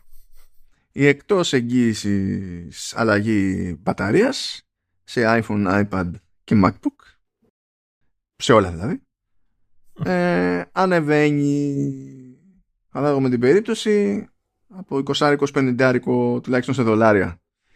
Θα δούμε τι θα κάτσει εκεί πέρα η μπίλια. Ε, ε, πάει, πάει αυτόματα σε όλο τον κόσμο αυτό η αλλαγή. ναι, ναι, ναι, ναι, όχι τα, ε, Αυτά τα φέρουν κατευθείαν σε όλο τον κόσμο, έτσι. Άμα είναι για καμιά Siri, Κάνουμε Ε, τι, 10 εκεί χρόνια. θέλει δουλειά. Εδώ τι μπαίνεις σε ένα ξυλόφυλλο Ναι. και αλλάζεις κάτι νούμερα και τελείω πρόθεση. Σιγά, δεν θέλει. Έτσι, έτσι. Ούτε να προσλάβεις άνθρωπο δεν θέλει για αυτή την ιστορία. Αυτό που με, με κουφάνε, γιατί πραγματικά το είχα, το είχα ξεχάσει. Νομίζω, ε, ε, λέει ρε παιδί μου ότι η αλλαγή μπαταρίας σε MacBook Air ήταν 129 δολάρια. Και νομίζω ότι ε, ήταν 129 δολάρια, νομίζω, εκτός αν ήταν για ένα μικρό διάστημα στην αρχή 99, αλλά έχουν εντύπωση ότι ήταν 129. Από το πρώτο MacBook Air του 2008. Και έχουν κρατήσει τιμή η ίδια. Αποκλείεται. Ναι. ρε. Δεν, μπο- δεν μπορεί. Αφού έχουν αλλάξει μπαταρίες, πράγματα δεν μπορεί. Έχουν αλλάξει το ξεβίδωμα. Χεστήκανε, χεστήκανε. Βασικά υπάρχει αυτό το αστείο, είναι ότι καλά στα τηλέφωνα δεν είναι έτσι. Στα τηλέφωνα δεν είναι ιδιαίτερα φθηνή. Αλλά πολλά χρόνια σε, σε λάπτοπ η, η Apple ήταν φθηνότερη από τον ανταγωνισμό. Τώρα δεν είμαι σίγουρος για το να εξακολουθεί να ισχύει αυτό. Αλλά επειδή θυμάμαι εποχές που άκουγα από άλλους κατασκευαστές ότι θέλουν ξέρω εγώ, να αλλάξει, να αλλάξει μπαταρία και σου λέγανε 2,5 εκατοστάρικα και ερχόταν ε, η Apple με το Air και έλεγε 129 Λες, ε, ε, ε, Μπερδευτήκατε. Κάποιος έστειλε λάθος μήνυμα σε λάθος. τι έγινε, ανάποδα. Ε, πήγαν ορίστε, τα τώρα, πράγματα. τώρα, τώρα το βρήκανε, εντάξει. και έλεγα να αλλάξω ε, μπαταρία στο λάπτοπ μου. Σε λίγο θα σηκώθηκε και θα φύγει μόνη της από εδώ. Είναι, είναι λίγο, ναι, είναι λίγο ατυχές το, το πραγματάκι. Οπότε μάνι μάνι ας πούμε η αλλαγή μπαταρίας από, για iPhone από 69 που ήταν το τυπικό σε δολάρια πάντα και αυτά είναι και προφιπιά και ιστορίες πηγαίνει 89 οπότε εδώ θα το φάμε το κατοσταρικάκι Προσπαθώ να λογικά. θυμηθώ πόσο πλήρωσα. Επειδή άλλαξα σχετικά πρόσφατα μπαταρία στο iPhone, πόσο την είχα πληρώσει εγώ. Αλλά ήταν βέβαια για, χω- ξέρεις, χωρίς Face ID μοντέλο. Πόσο ήταν, 60. Δεν θυμάμαι. οι αλλαγές έρχονται από 1η Μαρτίου πάντως δηλαδή αυτή τη στιγμή δεν ισχύουν Ωραία, προλαβαίνετε. Ναι, ναι. Αν έχετε κανένα καημό, ε, έχετε, έχετε 1,5 μήνα μπροστά σας. να Προλαβαίνετε, προλαβαίνετε, αλλάξτε μπαταρία, μην το σκέφτεστε. πάει αυτό το ε, ε, α, ευχάριστο γεγονότο. Α, να πάμε σε ένα άλλο. Κάποιος έκανε το παρανοϊκό και έκατσε και μέτρησε να δει πώς με τι ρυθμό αδειάζουν οι μπαταρίες με το Always On Display. Εντάξει τώρα. Too much free time. ναι, όντως. Όντως. Λοιπόν, ε, προφανέστατα και έχει επίπτωση στο Always On Display, έτσι, σε σχέση με το να είναι σβηστό το, το πράγμα, αλλά δεν ήταν σαφές το τι σοή επίπτωση έχει. Και έκανε δοκιμές στην ουσία με τελείως off τη, την οθόνη. Ε, έκανε μια δοκιμή τώρα, γιατί τέλος πάντων με, την, με τα τελευταία updates υπάρχουν και μεγαλύτερα περιθώρια ε, να διαλέξει ο χρήστης τι, τι φαίνεται σε, στο Always On Display, αν θα έχει τη, το wallpaper ας πούμε ή όχι. Ε, αν έχει μόνο κείμενο, έκανε αυτή τη δοκιμή και έκανε με full fat και κείμενο και το wallpaper και τα λοιπά.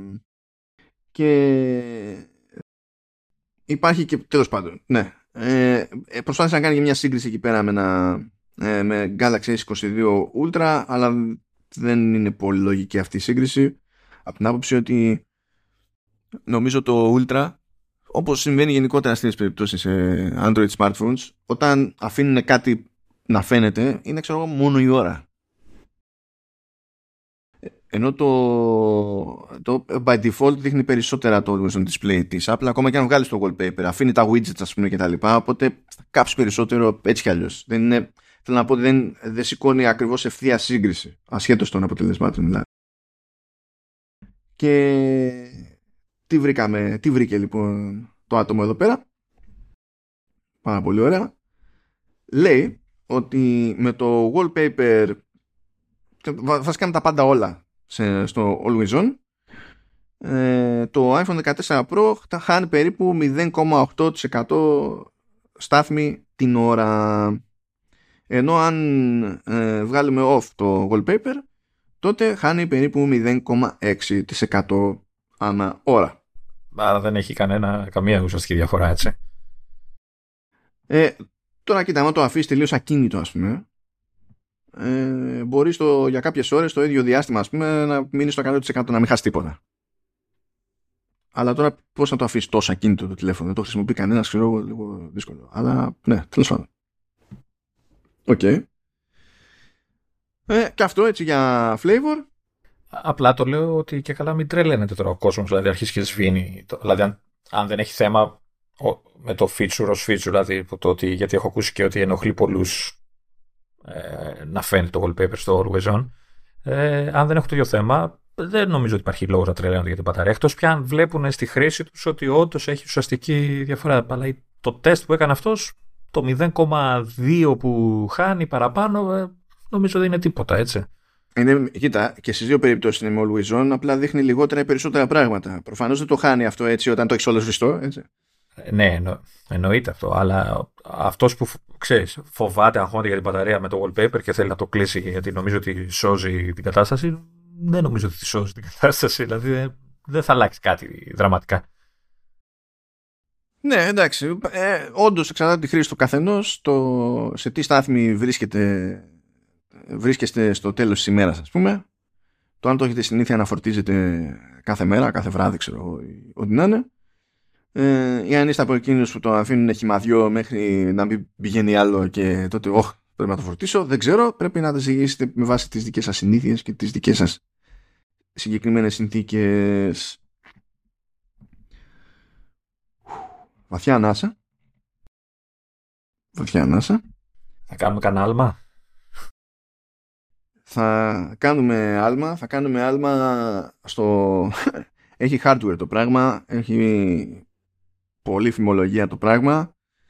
Θέλ, ε, σας προειδοποιώ από τώρα. Έχει το πολλωστό Grand. Άκυρο. Έχει το πολλωστό RAND για micro LED που Δηλαδή μέχρι να έρθει πρώτη φορά που θα αναφερθώ ε, ε, στα καλά της υπόθεσης επειδή κάτι, θα έχουμε μια πραγματικά θετική εξέλιξη θα συνεχίσω κάθε φορά να πετυχαίνω τις στραβές αναφορές και να εκνευρίζουμε.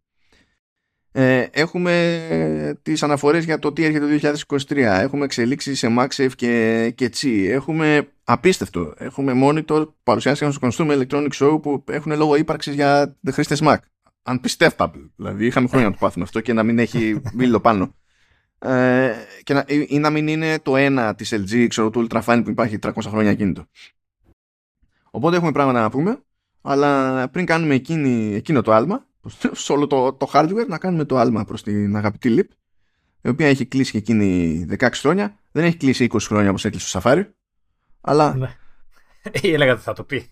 αλλά θα, θα γίνει, θα γίνει και αυτό, η, η αλήθεια είναι, θα τα φτάσει. Έτσι κι αλλιώς πηγαίνουν καλά οι δουλειές ε, και πηγαίνουν καλά με, είναι με, με, με θετική ορμή τέλος πάντων. Αυτό, αυτό είναι το ζήτημα. Είναι ότι δεν είμαστε καλά εκεί που είμαστε και το έχουμε. Είναι ότι το Creative Studio που μας στηρίζει εδώ τόσο καιρό στο Commando S και στο Vertical Slice αλλά και γενικότερα των πραγμάτων στο, στο Halfton FM ε, όλα ανεβαίνει, όλα ανεβαίνει. Μπλέκει με Metaverse, μπλέκει με ε, bespoke είναι η, η πιο cool προσέγγιση, έτσι, ορολογία για τα custom. Είναι, είναι bespoke. bespoke.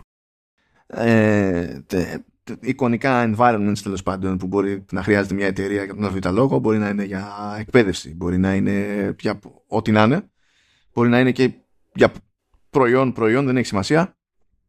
Μπορεί να είναι για testing, μπορεί ξέρω εγώ, digital twins, ξέρω ό,τι θέλετε, δεν είναι, θα, θα το κάνει. Η LIP έτσι κι αλλιώς εδώ δεν έχει πρόβλημα με το να μπλέκει με το physical space που υποτίθεται ότι γενικά ε, εταιρείες που είναι κατά βάση digital ως προς το προϊόν που ετοιμάζουν ρε παιδί μου συνήθως δεν πετάνε τη σκούφια τους να μπλέξουν με το physical διότι είναι άλλη υπόθεση από κοστολόγια πάντα με το που μπλέξεις σε physical space με υλικά κατασκευές και τα συνάφη.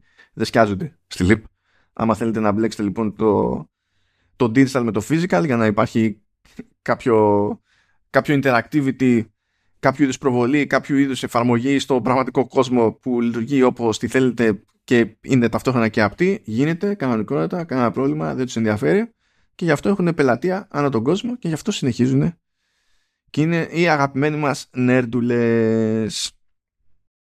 Δεν έχουμε να, να τάξουμε θέση εργασίας αυτή την, την περίοδο γιατί ό,τι ήταν εκεί πέρα καλύφθηκε αλλά δεν ξέρετε τι γίνεται παρακάτω. Μπορεί να χρειαστεί να ενοχλήσουμε ξανά και να ξανασκεφτείτε κι εσείς ή να, ξα... να σκεφτείτε άλλοι ενδεχομένως από αυτούς που ήταν το ζητούμενο προηγουμένως ε, αν έχει νόημα να χτυπήσετε κι εσείς μια πόρτα παραπάνω και να είναι αυτή της sleep όταν έρθει η ώρα. Θα δούμε, θα δούμε. Όταν, αν έχουμε κάτι θα ενημερώσουμε προφανέστατα.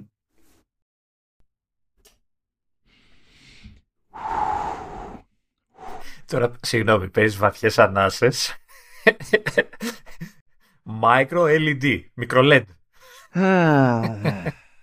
Μη, μη μου κόβεις τις ελπίδες. Έτσι, περιμένω πώς και πώς το επόμενο Apple Watch με μικρό LED. Έτσι, να αναβοσβήνει και να κάνει λαμπάκια χριστουγεννιάτικα. Λοιπόν, υπάρχει ένα φανταστικό πρωτάθλημα ποδοσφαίρου 5x5 το οποίο δεν υφίσταται. Υπάρχει μόνος στη φαντασία μου, έτσι. Είναι αυτό που εγώ προσωπικά εδώ και χρόνια ε, έχω βαφτίσει ε, ε, πώς λέμε μουντιάλιτο έτσι, αυτό είναι το ηλικιάδιτο Έτσι, έτσι πηγαίνει, έτσι πηγαίνει. Είναι φάση αγνοούμε κάθε τι, κάθε λογική, κάθε περιορισμό της πραγματικότητας. Δεν έχουν σημασία τη φυσική νόμη. Δεν μας ενδιαφέρει τίποτα στο πώς λειτουργεί. Μόνο η κούτρα μας. Μόνο η κούτρα μας. Για άλλη μια χρονιά, από το 2020 έχει ξεκινήσει αυτό το παραμύθι. Το 2020 ακούμε ότι ε, παίζει το επόμενο Apple Watch να έχει η οθόνη Micro LED από το 2020 γκρινιάζω και λέω είστε καθυστερημένοι είναι physically impossible ακόμη. Δεν είναι για πάντα αλλά είναι physically impossible. Και όχι μπορεί και να είναι κοντά μπορεί και να τους βγει μπορεί και να μην τους βγει. Είναι physically impossible.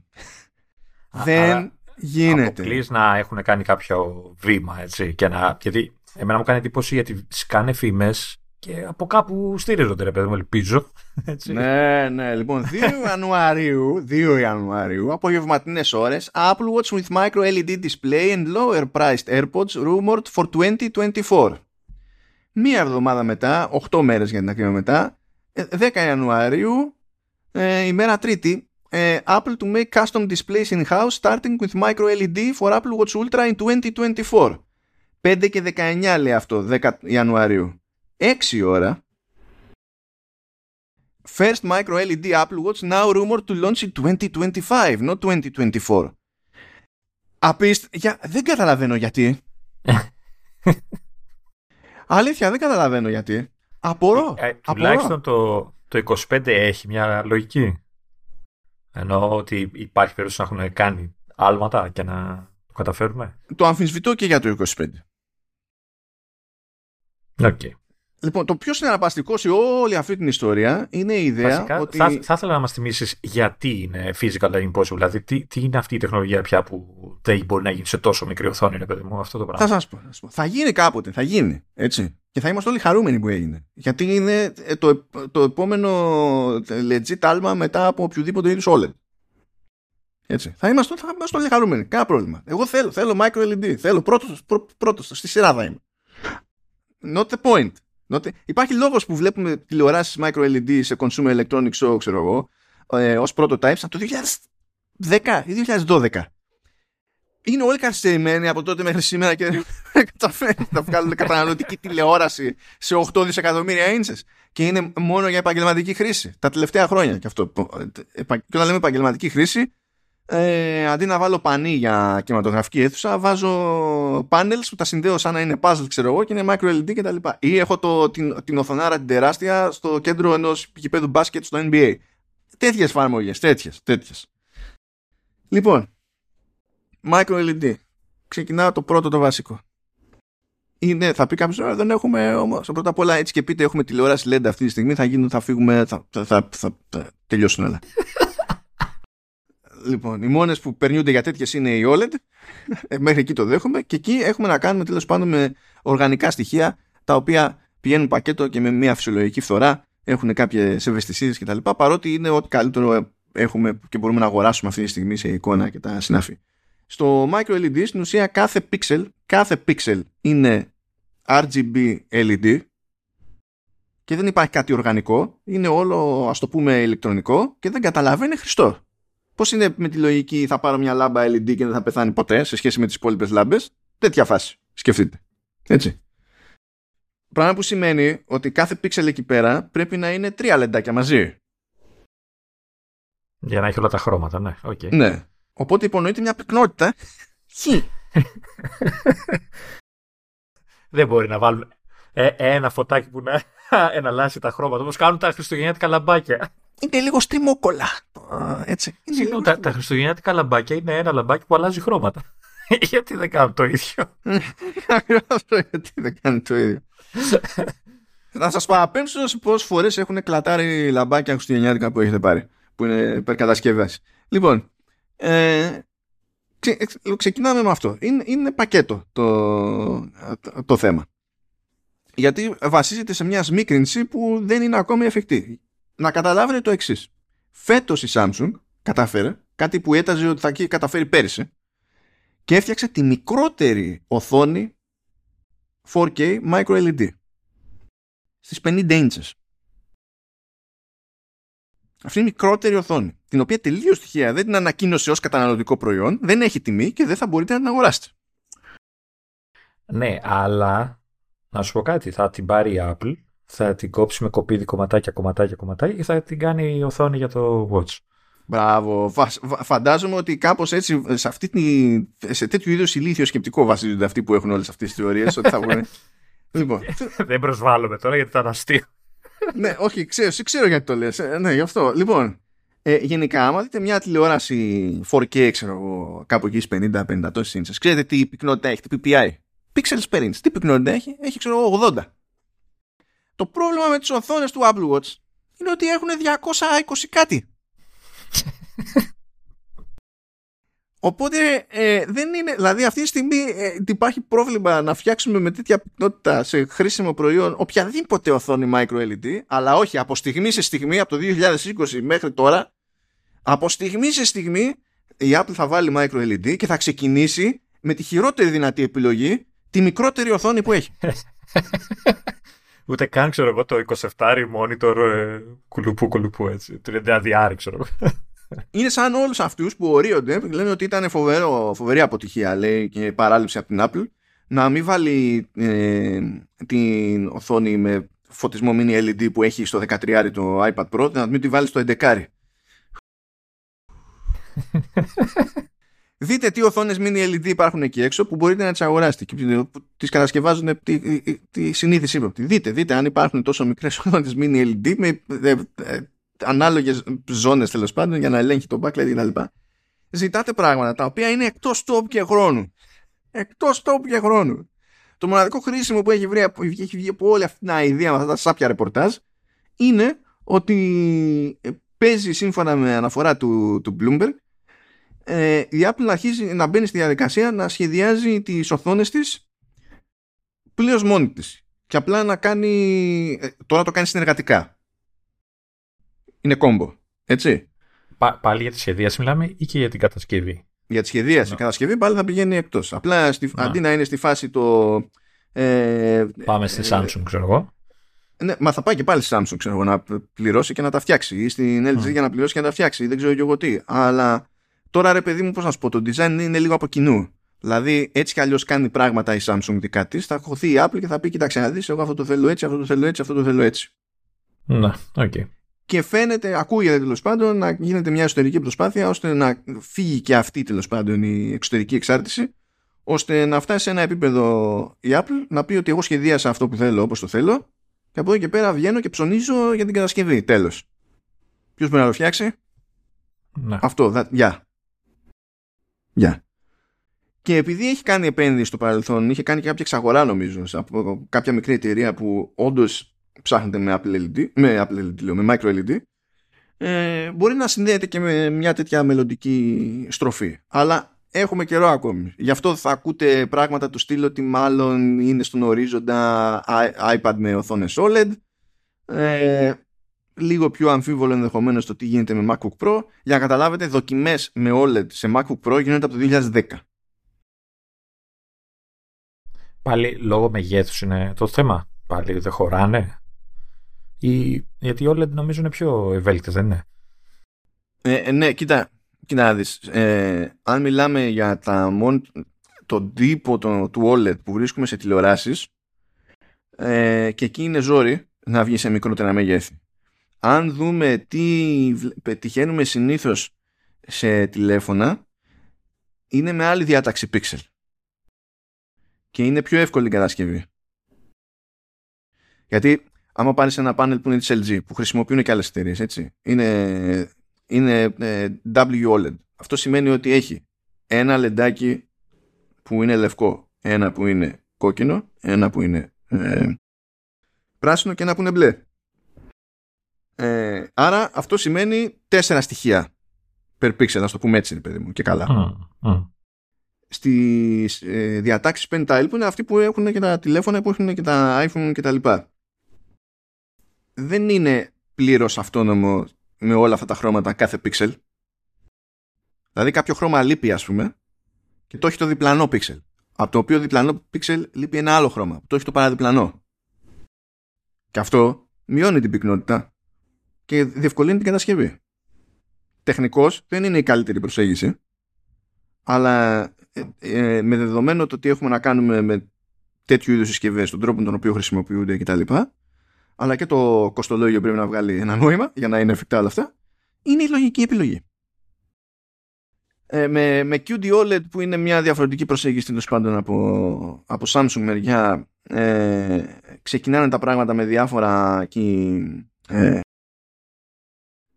monitor ξέρω εγώ σε 27 inches και κάτι τέτοια που είναι πιο μικρά από αυτά που συναντάμε συνήθως με την προσέγγιση της LG αλλά πάλι δεν είναι αρκετά μικρά για να πεις ότι πήγαμε και βρήκαμε αυτό. Και εκεί έχουν πάλι άλλη διάταξη. Εκεί αν δεις, αν δεις τα pixels είναι τρίγωνα. Αντί για τετράγωνα. Και είναι πολύ καλή φάση για, ε, για media αλλά για text είναι ένα θέμα να είναι τρίγωνα τα, τα pixels. Okay. Ε, και ένας χαμούλης τέλος πάντων παίζει στη, στην όλη φάση και έχει, η κάθε μπάντα έχει τη δική της αδυναμία. Αλλά σε κάθε περίπτωση η πυκνότητα που απαιτείται έτσι, ε, φαίνει πακέτο και μια συγκεκριμένη ανάγκη σε σμίκρινση των στοιχείων και δεν ξεκινάμε από το πιο πυκνό και πάμε στο πιο άρεο. Το πρόβλημα είναι να τα κάνουμε όλα μικρότερα, όχι να τα κάνουμε απλά μεγαλύτερα. Τα κάνουμε μεγαλύτερα με τεράστια LED έχουμε εδώ και δεκαετίες. Τα κάνουμε. Που να κάνουμε ένα γήπεδο για να το κάνουμε 4K TV, ας πούμε.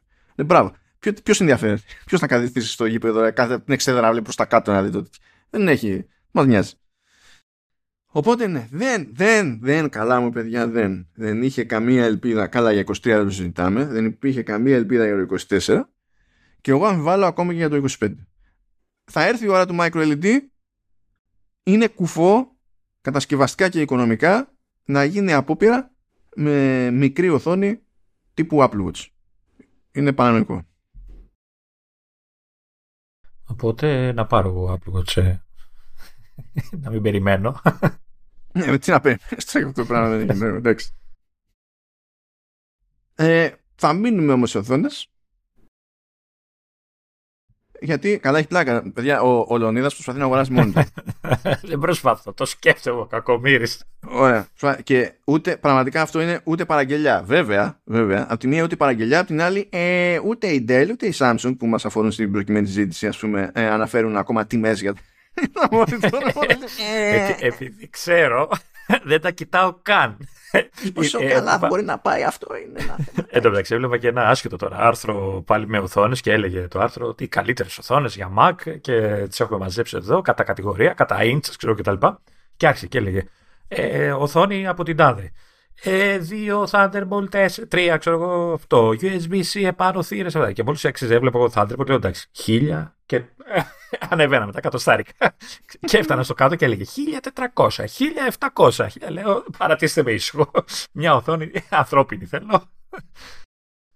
Μια οθόνη, μια ιστορία, Λεωνίδα. Ναι. Λοιπόν, τι παίχτηκε εδώ πέρα; Ε, έτυχε να φυτρώσει μια εναλλακτική για εκείνους που θέλουν τη, τη, την πυκνότητα και σωστό display scaling για, για Mac και Mac OS ε, που, ε, που περιμένουν από ένα Pro Display XDR άρα αυτό σημαίνει ότι υπάρχει επιλογή ξέρω εγώ για πόσο είναι 30 DR κάτι τέτοιο. Ε, με 6K και ε, υπάρχει πλέον και επιλογή από τρίτο κατασκευαστή με 5K σε 27 inches. Που ήταν αυτά ακριβώς που συνήθως δεν βρίσκουμε.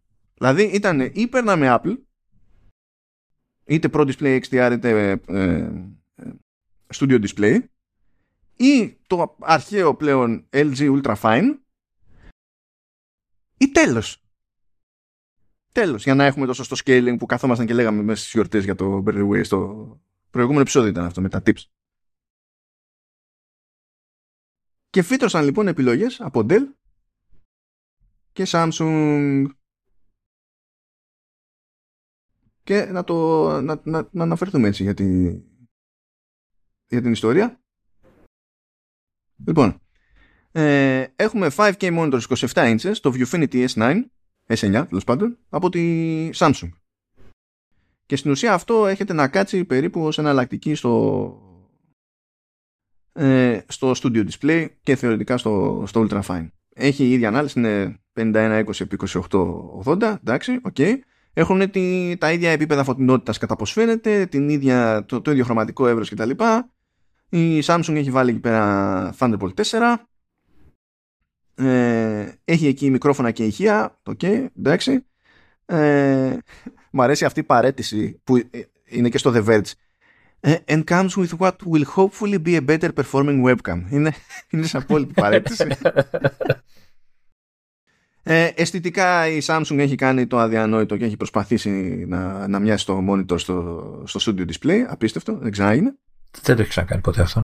Ε, όλα αυτά σημαίνουν επειδή για αυτή την αγορά υπάρχει κατά μία έννοια αυτό το, αυτό το μοντιλάκι. Σημαίνει ότι δεν υπάρχουν ε, RGB φωτάκια, ιστορίες και γονίτσες και σοξιμούξου μανταλάκια.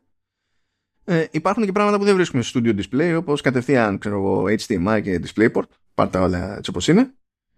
Και νομίζω ότι σε αυτή την κατηγορία στο Viewfinity είναι, ε, σημαίνει ότι και το monitor είναι ταυτόχρονα και smart TV από την άποψη ότι έχει, το, έχει λειτουργικό με εφαρμογές και τα λοιπά που μπορεί να λειτουργήσει ανεξάρτητα. Όπως είναι και η τηλεοράση τέλος πάντων. Είναι κάτι που κάνει τα τελευταία δύο χρόνια σε κάποια μοντέλα. Το οποίο σε ψιλοχαλάει συνήθως σε σένα. ναι, καλά. Κοίτα, εγώ απλά δεν θα το συνέδεα στο δίκτυο. Το monitor. Τέλος. Και θα το έλυνα το πρόβλημά μου. Δεν είναι. Εντάξει. Εντάξει, βολικό είναι, έτσι. Δεν μπορεί να πεις ε, ότι είναι άχρηστο. Ε, σίγουρα θα υπάρχουν περιπτώσεις που θα χρειάζεται. Ναι, ρε παιδί μου, ναι. Το εγώ καταλαβαίνω γιατί υπάρχει κατηγορία. Απλά εμένα δεν με αφορά συγκεκριμένη mm. δυνατότητα. Δηλαδή, ακόμα και αν το, το έπαιρνα αυτό το monitor, αυτό το κομμάτι δεν θα, δεν θα μείνει, δεν θα, δεν θα τα άγγιζα. Ναι, ναι, ναι, ναι. Έχω άλλο, άλλη χρήση στο μυαλό μου. Ε, και ε, με, με ανάποδες προτεραιότητες σχεδόν έρχεται και η Dell με το Ultrasharp 32 που είναι 32 inches, 6K. Ε, προσπαθεί να παίξει το ρόλο Pro Display ε, XDR. Βέβαια, χωρίς τις δυνατότητες για HDR, διότι δεν έχει τόσες ζώνες όσο το, το Pro Display XDR για να κάνει κουμάντα. Ε, άρα μπορείτε να υπολογίσετε χειρότερη εικόνα. Είναι νομίζω και χαμηλότερη φωτεινότητα έτσι κι αλλιώς. Δεν μπορεί να καλύψει. Αν σας νοιάζει δηλαδή το Pro Display XDR για αυτά που κάνεις σε HDR, δεν κάνει αυτό, αλλά το ζήτημα είναι ότι αποκλείεται να κάνει και 6.000. και σίγουρα θα έχει και βάση. Ε, έχει και βάση. Έχει επίσης δικά του ηχεία μικρόφωνα ιστορίες και έχει και 4K webcam. Αν πιστεύταμπλ. Ε, και είναι και τουβλάκι και νομίζω ότι αυτή είναι αφαιρούμενη κιόλας. Ε, για να είναι τόσο πρακτικό ε, είναι σχεδιαστικά άθλιο το monitor σε σχέση τέλος πάντων με αυτό που περιμένει κάποιος από Apple. Όμως, όχι μόνο έχει δύο θηρίε Thunderbolt 4, αλλά δίνει και 140 W. Άρα φορτίζεις και σένα. Ε, βασικά κάνει τέτοιο. Κάνει fast charge ακόμη και σε 16 MacBook Pro και σε πασάς. Όχι απλά charge, fast charge. Και δίνει, δίνει πόνο. Έχει HDMI 2.1, Ethernet, 4 στήρες USB-A, δηλαδή είναι ταυτόχρονα και hub. Ε, αλλά τώρα εντάξει, νομίζω ότι ισχυρίζεται η Dell ότι έχει πιστοποίηση, ξέρω εγώ, ε, HDR 600 από τη Βέζα. Ναι, εντάξει. Η, η Βέζα είναι ο θηλυκός Βέζος; Προσπαθώ, μπορεί να ήταν και πρόοδος αυτό για μένα. Δεν ξέρω. θα είχα τουλάχιστον ένα τέρι σε αυτή τη ζωή και θα είχε να κάνει και με οθόνες. δεν ξέρω. Αλλά ναι, οκ. Okay. Θα ήταν η Βέζα, ξέρω εγώ κάπως. Ναι. Ε, θα μπορούσε να είναι το εστιατόριο, βέβαια, ναι. Δεν ξέρω. που είναι και ενό επίπεδου. Ε, λοιπόν, προφανέστατα και τα δύο αυτά θεωρώ αδιανόητο να είναι σε τιμές Apple. Θα είναι πιο φθηνά. και είναι επιλογές πλέον που μπορεί να κάνει συνειδητά κάποιος ε, χρήστης Mac χωρίς να ξενερώνει με τη ζωή του για το τι θα σημαίνει αυτό με το display scaling, με το νετάρισμα στα, στο κείμενο και τα πάντα όλα ξέρω. Θα, έχει, θα είναι πάνω από 400 ευρώ. Ε, Είπαμε και οι δύο έχουν Thunderbolt. Ξεκινάμε από αυτά. εντάξει, εντάξει. Ξεκινάμε από αυτά. Δηλαδή, μα σου λέει ο άλλος τώρα ότι το monitor εδώ πάνω έχει, ε, έχει δύο Thunderbolt, έχει HDMI 2.1 και 4 USB-A. Άμα το έπαιρνες αυτό σε hub, κατά πάσα πιθανότητα θα έδινε εκεί. Ε, ναι, εντάξει. Και αν δεν έκανε 400, θα έκανε 300. Οπότε, τι περιμένεις να σου πει τώρα η Dell; Τι να κάνουν και αυτοί; Τι να κάνουν και αυτοί; Αλλά έχετε επιλογές παιδιά πλέον που δεν υπήρχαν πριν. Ε, δεν ξέρω τι τους έπιασε. Πραγματικά δεν ξέρω τι τους έπιασε. Γιατί τόσα χρόνια αγνοούσαν αυτό το κομμάτι οι κατασκευαστές. Και Apple και προσπαθούν να ανταγωνιστούν. Καλά, δεν είναι γελίο αυτό. Δηλαδή, πριν υποτίθεται ότι ε. δεν, δεν είχες λύσει να εξυπηρετηθείς και αυτό δεν το βλέπανε ως κενό και ευκαιρία. Αλλά μόλις βγήκε το studio display, Ω, είναι κενό και ευκαιρία. Ναι, γιατί σου λέει θα κάνουμε παρόμοιο και θα είναι και πιο φθηνό. Ρε, οπότε θα ναι, ξέρω εγώ. Τι να σου πω. Χαζό είναι, ναι. Οκ. Okay. Αλλά μάλλον γι' αυτό το κάναν τώρα. Απίστευτη. Ε, όσοι ε, μας ακούτε και είστε μέσα σας και καλά, γιατί δεν παίρνετε. Δεν κατάλαβα. Και γιατί να μην πάρει κάποιος ένα 32 4K monitor για Mac κτλ. Σας παραπέμπω στο επεισόδιο 202. Δεν αντέχω άλλο. Δεν θα πούμε τα ίδια πάλι. Άλλη, ξέρω εγώ, να περάσουν μερικοί μήνες ακόμη, μπορεί να μας ξαναέρθει η όρεξη. Ποιος ξέρει. Εντάξει. Ναι. Τώρα τι έχουμε εδώ πέρα. Έχουμε, έχουμε κάτι που δεν περίμενα, Λεωνίδα. Θέλω να μου πεις αν το περίμενες. Για πες. Λοιπόν, ε, έρχεται νέα έκδοση του, του Τσι, που είναι η προδιαγραφή για τέλος πάντων, ας πούμε, ασύρματη φόρτιση. Θα έχει το Τσι 2. Όχι. Όχι, δεν το περίμενα. Όχι για το Τσι 2. Απλά το υπόλοιπο που θες να πεις δεν το περίμενα όντως. G2 λοιπόν και ανοίγεις εκεί το δελτίο τύπου και σου λέει είμαστε το The Wireless ε, Power Consortium Να σου πω, μην το λες G2, πες το και QI2 για να καταλάβει όλος γιατί όλοι έτσι το λένε. Ναι, λυπάμαι για σας, λέγεται G Deal with it. Deal with it. You're doing it wrong. You're holding it wrong που έλεγε ο Steve Ο Jobs λοιπόν. Ε, όχι, πέρα από πλάκα, πλάκα, το σωστό είναι τσι. Δεν το λέω για βάλε. Το, ξέρω, το ξέρω, αλλά σου λέω, για καταλάβουν ποιο λες. Ε, καλά, η θεωρία τους. Ε, και καλά, κάτσε. Και γιατί το είναι QI και δεν το είναι Key. Ε, εντάξει, δεν ξέρω. Αυτό δεν είναι καν κεφαλαία για να είναι αρχικά, ας πούμε, ξέρεις και να πεις ότι. Πάντως αποκλείεται να το λέει κάποιος G. Οπότε. Ωραία, καλά πάμε. Λοιπόν, λέει, ε, θα έχουμε νέο, νέα έκδοση του στάνταρτ, είναι το C2, ε, για λόγους που δεν αντιλαμβάνουμε το 2 είναι κολλημένο στο C. Ε, είναι από το μαγνήτη, ρε. Α, συγγνώμη. συγγνώμη ε, μα δεν τα καταλαβαίνεις όλα. Και θα έχουμε, λέει, τέτοιο, θα, στο, στο νέο spec αυτό θα έχουμε και μόντα με μαγνήτες, ώστε να είναι σωστός πάντα ο προσανατολισμός των ποινίων και να είναι πιο εύκολη και πιο αξιόπιστη η φόρτιση και έτσι και να έχουμε το περιθώριο να ανέβουμε και στα ε, VAT που μπορούμε να θεωρούμε δεδομένα και να είναι πιο γρήγορη η φόρτιση κτλ. Πάρα πολύ ωραία. Θα είμαστε οι καλύτεροι Φτάνεις εκεί στην τέταρτη παράγραφο και λέει ε, το μέλος του WPC η Apple ε, προσέφερε τη βάση για το νέο αυτό στάνταρ ε, που στην ουσία ε, η βάση είναι η τεχνολογία MagSafe που χρησιμοποιεί η Apple στα, στα iPhone.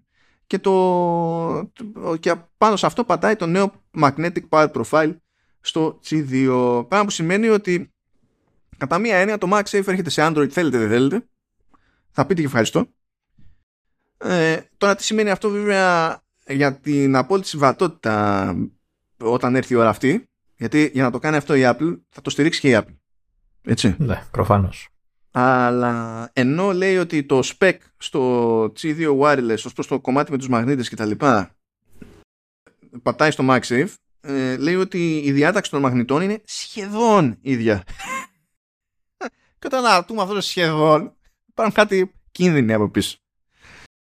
Ε, διότι αυτό τι σημαίνει, θα είναι τόσο λίγο αυτό το σχεδόν ώστε να λειτουργεί με τα υπάρχοντα iPhone με MagSafe που είναι από iPhone 12 και έπειτα; Ή ε, όταν θα έρθει η ώρα θα πρέπει να κυνηγιόμαστε πάλι εκεί πέρα; Δεν ξέρω.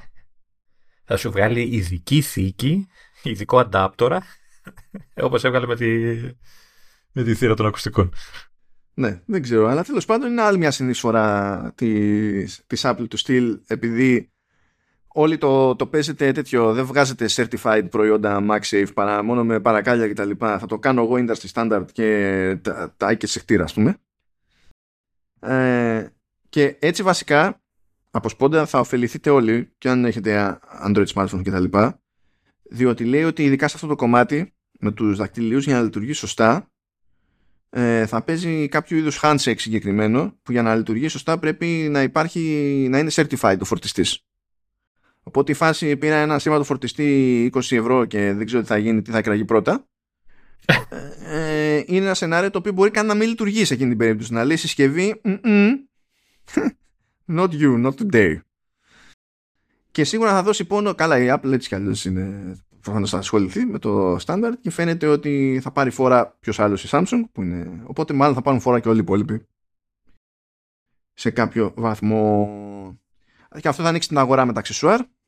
Φαντάζομαι περισσότερε θα είναι επιλογές για όλους. Και τα λοιπά. Σε περίπτωση που δεν θυμάστε τι άλλες τέτοιες κινήσεις έχει κάνει κατά το παρελθόν η, η Apple, να θυμίσω, να θυμίσω ότι είχε τη μεγαλύτερη συνεισφορά στο engineering του USB-C. Έφτιαξε μόνη της το mini DisplayPort και μετά το δόρισε στη Βέζα. Τι γυναίκα σου. Έχουμε όλοι τα όνειρά μας. ε, έφτιαξε το Thunderbolt και μετά κατά μία έννοια το πάσαρε στην Intel για να κάνει τα υπόλοιπα και ύστερα η Intel έδωσε και τη βάση του Thunderbolt στο USB-IF και πλέον είναι πιο κοντά από ποτέ οι προδιαγραφές USB και Thunderbolt και, και stuff, διάφορα, διάφορα stuff, διάφορα stuff. Open source η μηχανή του, ε, του Safari που είναι το WebKit και πάει λέγοντας, διάφορα, διάφορα. Και τώρα τώρα πάμε στη ζημιά που μας έκανε ο ο Γκέρμαν Μεγάλη ζημιά γιατί είπε ναι γεια σας, θα σας πω τι έχει νόημα γενικά να περιμένετε για το 2023 με βάση τις πληροφορίες μου και περίεργος ήταν αρκετά συγκεκριμένος. Άρα κάτι ξέρει, κάτι έχει ακούσει. Καλά, μονίμως ακούει πράγματα. Σε κάποια πράγματα πέφτει έξω. Τώρα σε κάποιες περιπτώσεις μπορεί να έχει καλή πληροφορία αλλά να μην είναι πώς να σου πω η ερμηνεία του να λέει κουλή έχει, έχει αυτό το πραγματάκι. Αλλά για πάμε και θέλω εντυπώσεις. Θέλω σε κάθε περίπτωση εντυπώσεις. Λοιπόν, θα αφήσω στην άκρη το κομμάτι με το, με το headset. Γιατί εκεί πέρα θα μπλέξουμε και με πληροφορίες από the information. Okay. Πολύ πληροφορία από the information. Θα πιάσω όλα τα υπόλοιπα, τις banal προϊόντικες ομάδες της Apple. Λοιπόν, λέει στο πρώτο μισό του έτους περιμένουμε τα νέα MacBook Pro που θα έχουν το ίδιο design, ε, ίδιες, ίδιες διαστάσεις και θα έχουν M2 Pro και M2 Max. Προβλέπε. Προβλέπε αυτό. Ε, λέει μοντέλο Mac Pro με 48 πυρήνες CPU και 152 πυρήνες ε, GPU έχει ακυρωθεί. Αυτό το... ναι. Αυτό ακούγεται κάπου σε καιρό. Ε, ανταυτού λέει, θα δούμε μια έκδοση Mac Pro που θα έχει τον M2 Ultra. Πράγμα που σημαίνει ότι θα καταλήξουμε ενδεχομένως να έχουμε Mac Studio και Mac Pro με ίδιο ταβάνι σε chipset και η διαφορά θα είναι η δυνατότητα επέκτασης εδώ και εκεί. Λέγεται, φαντάσου τώρα τι τα έχουν φάει και σε τι την έχουν πρωτοφάει για να είναι αυτή η κατάληξη. Λέγεται επίσης ότι το σασί του νέου Mac Pro θα είναι αυτό που ξέρουμε από το 2019. Το τρεπιτό. Το τρεπιτό εννοείς. Ναι, ναι, όχι, ναι, αυτό όμως. Αυτό, θα είναι αυτό, αυτό το τούβλο. Ναι. Ε... Δηλαδή θα έχουμε το τσιπάκι που μπαίνει στο, στο Mac Studio. θα το βάλουμε εκεί. Αυτό θα θέλει. Μπορείς στο τέλος να μην θέλει ψύκτρα, να το απλά να το φυσάμε που και που με το, με το στόμα, ξέρω. Δεν μου κάνει για Apple αυτό. Δηλαδή, άμα δεν θέλει τόσο όγκο, γιατί να το για κρατήσει, να μην κάθεται να σχεδιάζει τώρα καινούριο. Ε, μου φαίνεται λίγο κουλό αυτό για την Apple. Γιατί θα έχει και πράγμα. Ε, δηλαδή το κουτί αυτό έχει και ξέρεις, για άλλες κάρτες και αυτά, αυτά δεν ξέρω αν θα συνδέονται πια με το καινούριο επεξεργαστή και όλα αυτά. Δεν ξέρω. Ε, λέγεται, λέγεται ότι δεν θα σε αφήνει να βάζεις RAM αλλά θα έχει θύρες ε, για να βάζεις SSD drives και, και GPU και κάρτες δικτύου και τα λοιπά. Α, okay. Γιατί διαφορετικά γιατί να έχεις όλο αυτό το τούβλο; Ε, αυτό, αυτό, αυτό, αυτό, λέω, αυτό, αυτό λέω. Αν, αν κρατήσει αυτή την επεκτασιμότητα, εντάξει, έχει μια λογική. Ε, Αλλιώς, ναι, δεν θα χρειαζόταν. Θα, θα μπορούσε να είναι ένα, ένα πιο, λίγο πιο μεγάλο στούντιο, να ξέρεις, Mac Studio. Οπότε κατά μία έννοια θα, η διαφορά θα είναι το αν σε ενδιαφέρει να κουμπώνεις τέτοιε κάρτες και τέτοια πάνω, ας πούμε.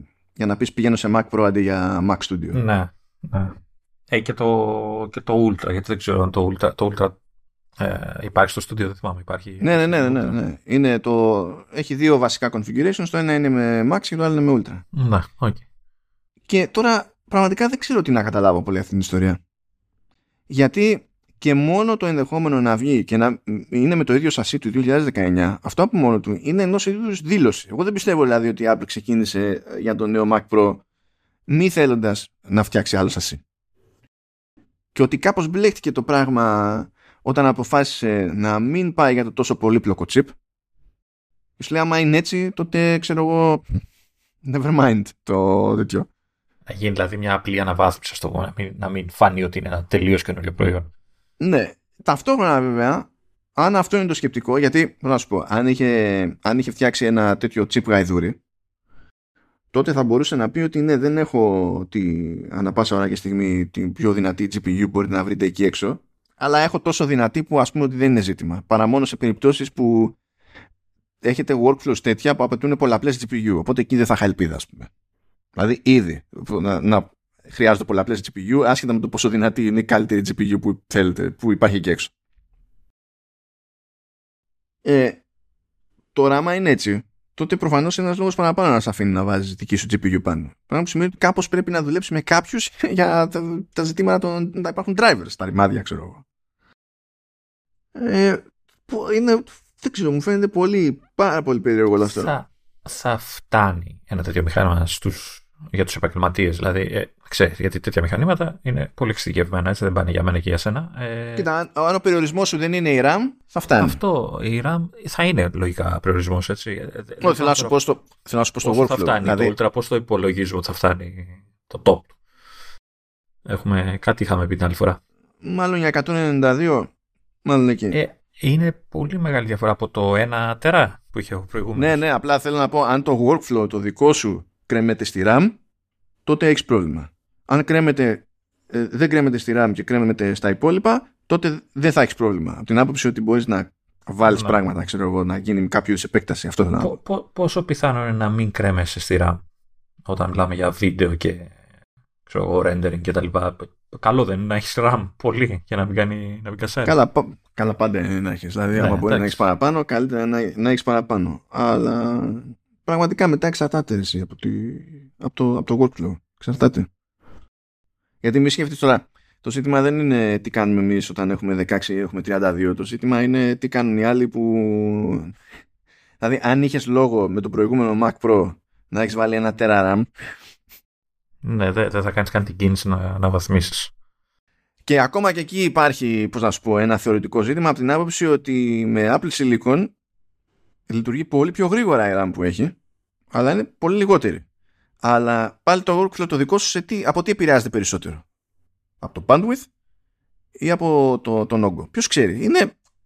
Δεν τώρα... Ε, γιατί εικάζω ότι αυτοί που δουλεύουν σε τέτοια πράγματα ξέρεις, ε, διαχειρίζονται γαϊδούρια αρχεία. Έτσι. Δεν, δεν μπορεί ε, ναι. να είναι 4 KB σε μια εικόνα. Καλά. Σε ένα εικονίδιο. Ε, οπότε η RAM νομίζω είναι σημαντικό για αυτούς. Θα δούμε πολύ περίεργος με όλο αυτό. Είναι λες και ε, ξεκινήσανε στη διαδρομή, ε, δεν το, πάψαν να το πιστεύουν το θέμα. Τα συζητούσαμε και σε παλαιότερο επεισόδιο για το... Μπορεί κάπου να σκαλώσανε. Όχι, να το στάμεσα. Να το σκαλώσανε και για να μην καθυστερήσουν κι άλλο, γιατί το έχουν τάξει. Νομίζω από πέρσι υποτίθεται θα βλέπαμε. Θα άκλεινε η σειρά των NEM και μπουρουμπουρου και τέτοια. Ναι, και καλά από το λανσάρισμα του πρώτου MacBook Air με εμένα ξεκινούσε αντίστοιχο μέτρηση και καλά λέγανε ότι θα ολοκληρώσουν όλο αυτό το κύκλο μέσα σε δύο χρόνια. Και τώρα έχουν ξεφύγει από τα δύο χρόνια. Έχουν πέσει έξω. Εντάξει. Οπότε, ίσως η απόφαση, αν όντως ισχύει για το σασί, να είναι του στυλ ότι δεν πολύ ενδιαφέρει και όλα στον επαγγελματία τώρα αν το σασί είναι έτσι, αν θα το αλλάξουμε και θα το κάνουμε γιουβέτσι κτλ. Δηλαδή, γιατί μια χαρά σασί ήταν, δεν είχε κάποιο θέμα. Ε, οπότε λένε, ξέρεις, να, να, να, να θέσαν προτεραιότητες άλλες, παιδί μου. Και άστο σασί όπως είναι. Αλλά εμένα σου λέω, έχω ερωτηματικό με το αν θα καλύπτει τις απαιτήσεις αυτής της μερίδας χρηστών. Γενικά είναι πολύ ερωτηματικό όλο αυτό για μένα. Πάρα πάρα πολύ. Προχωρώντας, υποτίθεται ότι ε, ε, εξακολουθεί να είναι κατά μία έννοια αναποφάσιστη η Apple ως προς το ενδεχόμενο ενός αντίστοιχου iMac Pro. Ε, ε, δεν ακούγεται ότι έχει φάει άκυρο το concept, αλλά... Για, για τον 24 μιλάμε τώρα για το, το χρωματιστό. Ή για... Α, προ, είπες προ. Όχι, ναι, για... ναι, κάτι που να κάτσει τέλος πάντων εκεί που καθόταν ο προ. ή τέλος πάντων ναι. κάτσει 27, γιατί υπήρχε 27 που δεν ήταν προ, αλλά τέλος πάντων. Κάτι εκεί λέμε. Ναι, ναι, κάτι ναι, ναι, ναι, okay. Ε, ο Γκέρμαν θεωρεί πλέον ότι ακόμα και αν είναι να γίνει κάτι τέτοιο είναι απίθανο να γίνει το 23 και εξακολουθεί και θεωρεί αυτό που έχει ξαναπεί στο παρελθόν ότι όταν έρθει η ώρα για refresh στο, στον iMac τον 24 θα πάει από M1 σε M3 αυτό πραγματικά δεν, δεν το καταλαβαίνω με την καμία Απλά δεν το καταλαβαίνω καθόλου. Καθόλου. Ε, και συνεχίζει να επιμένει ότι έρχεται 15 MacBook Air. Ναι, οκ. Καλό θα ήταν, ε. Ενώ δεν πρόκειται να έρθει καινούριο μικρότερο και καλά 12 MacBook κτλ. Ξέρω ότι στεναχωριέσαι αυτό. Ε, αλλά το 15 δεν θα ήταν κακό να, να είναι αλήθεια όντως, έτσι. Κοίτα, το, το 15 βασικά είναι ένας τρόπος να σουτάρεις το 13 το, με το παλιό σας ή το MacBook Pro που είναι το ένα ερωτηματικό γιατί είσαι εσύ εκεί πέρα ναι.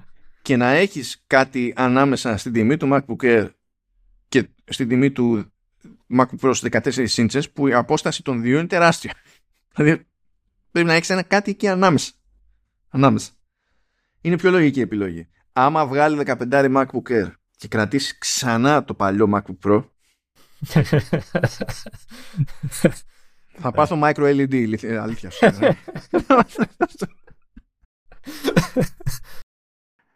Πάντως νομίζω θα είναι ιδανικό μηχάνημα για πολλούς έτσι, και για μένα ακόμα. Δηλαδή που ξέρεις λες ρε παιδί μου το προ ωραία γαμάτο έτσι, αλλά η χρήση μου δεν το απαιτεί και επειδή το Air με M και όλας είναι διάολος και το μόνο που στερείς είναι η οθόνη ε, ξέρεις, άμα σου προσφέρουν κάτι τέτοιο.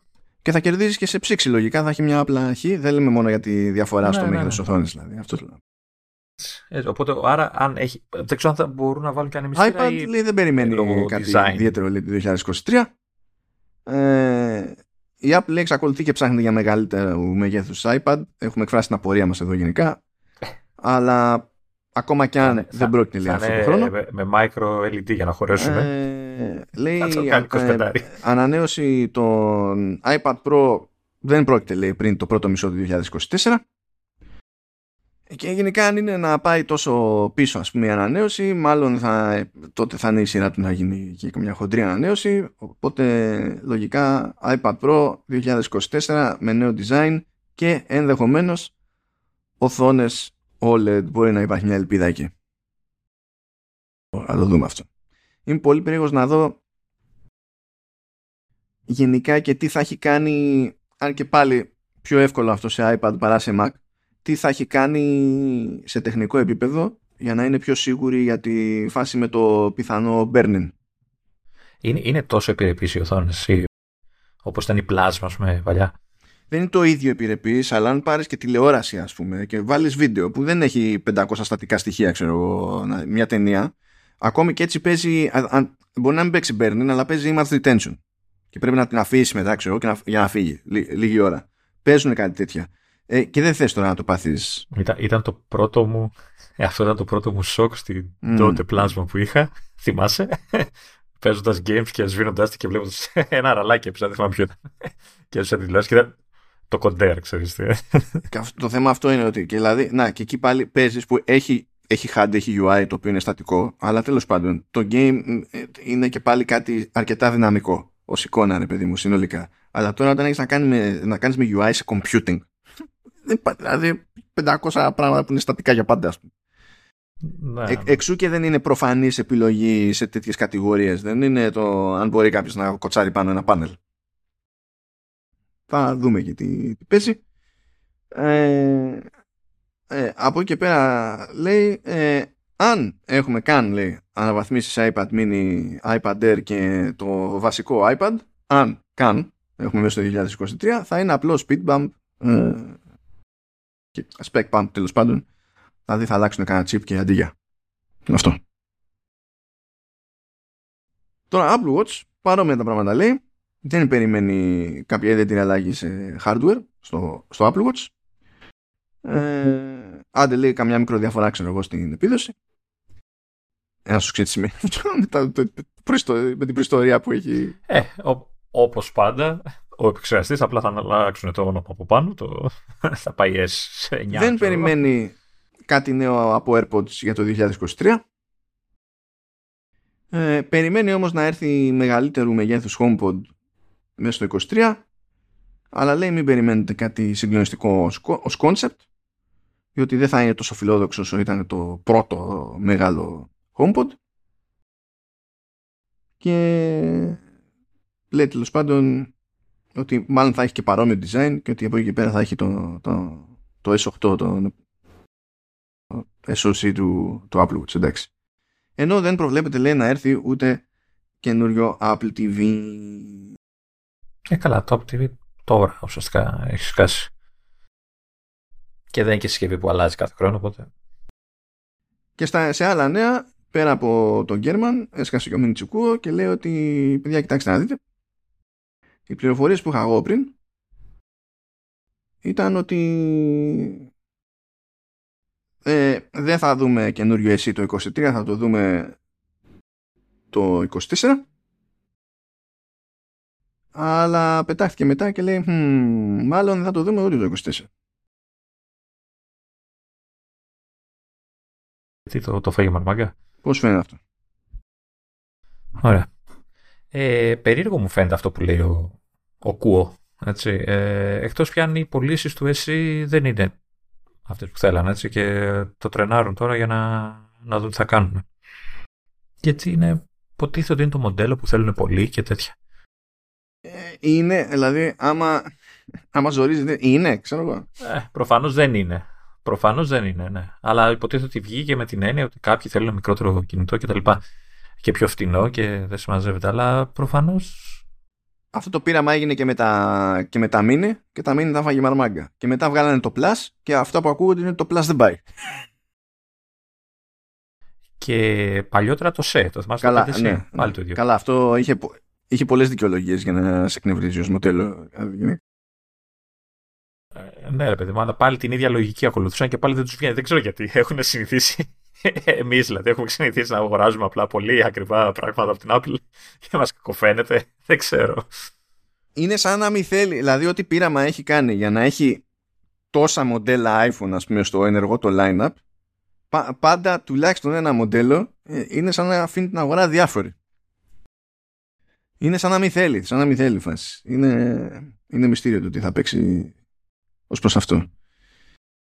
Τέλος πάντων, ε, θα δούμε και από εκείνο το μέτωπο, αλλά έχουμε το άλλο μέτωπο, γιατί ακούτε, δεν θα έχουμε κάτι ιδιαίτερο σε iPad, δεν θα έχουμε τίποτα σε iPad Pro, ξέρω ε, δεν θα έχουμε κάτι συγκλονιστικό σε Apple Watch κτλ. Ε, χαλαρά το παίρνουμε με τον iMac, γιούχου.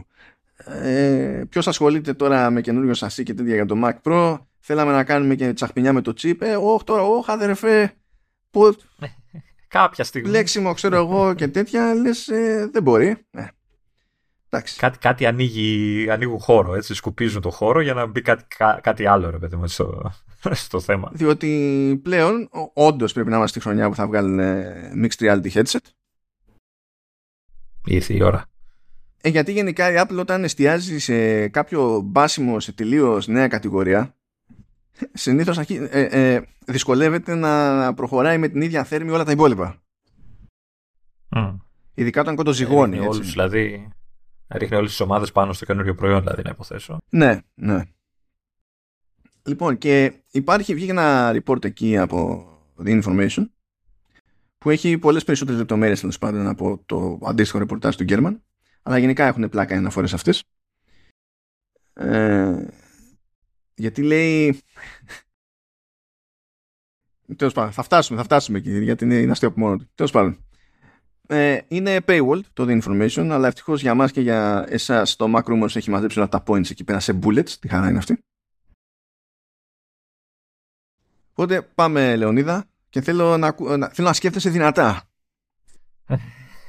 Για το πρώτο ειδικά. Θέλω να α, σκέφτεσαι δυνατά. Λέγεται λοιπόν, λέγεται ότι θα έρχεται με μπαταρία που θα μπαίνει στη μέση και θα συνδέεται με καλώδιο με το headset.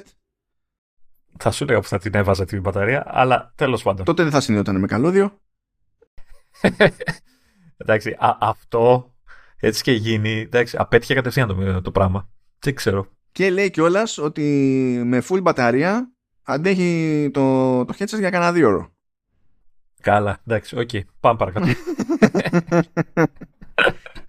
ε, ναι, αν, θυ, αν θυμάσαι, Λεωνίδα, και αν θυμάστε γιατί που μας ακούτε, έπαιζε μια κόντρα κάποτε εσωτερικά για το αν έπρεπε να είναι tethered με καλώδιο και να χρησιμοποιεί κάποιο κουτί που να είναι εξωτερικό ε, ή αν πρέπει να είναι αυτόνομο με τη δική του μπαταρία κτλ. Και, και έσπροχνε ο, ο Ive, φαντάζομαι όχι μόνος του, το σενάριο με την μπαταρία, που είναι λογικό να θες να κινηθείς προς τα εκεί, έτσι.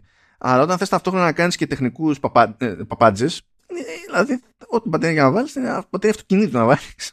Τελειώσει. Ναι, ε, ε, ε, ναι, άμα είναι αυτό, αυτοκίνητο και την και στη μέση, θα πάει πάρα πολύ καλά αυτό το, το πράγμα.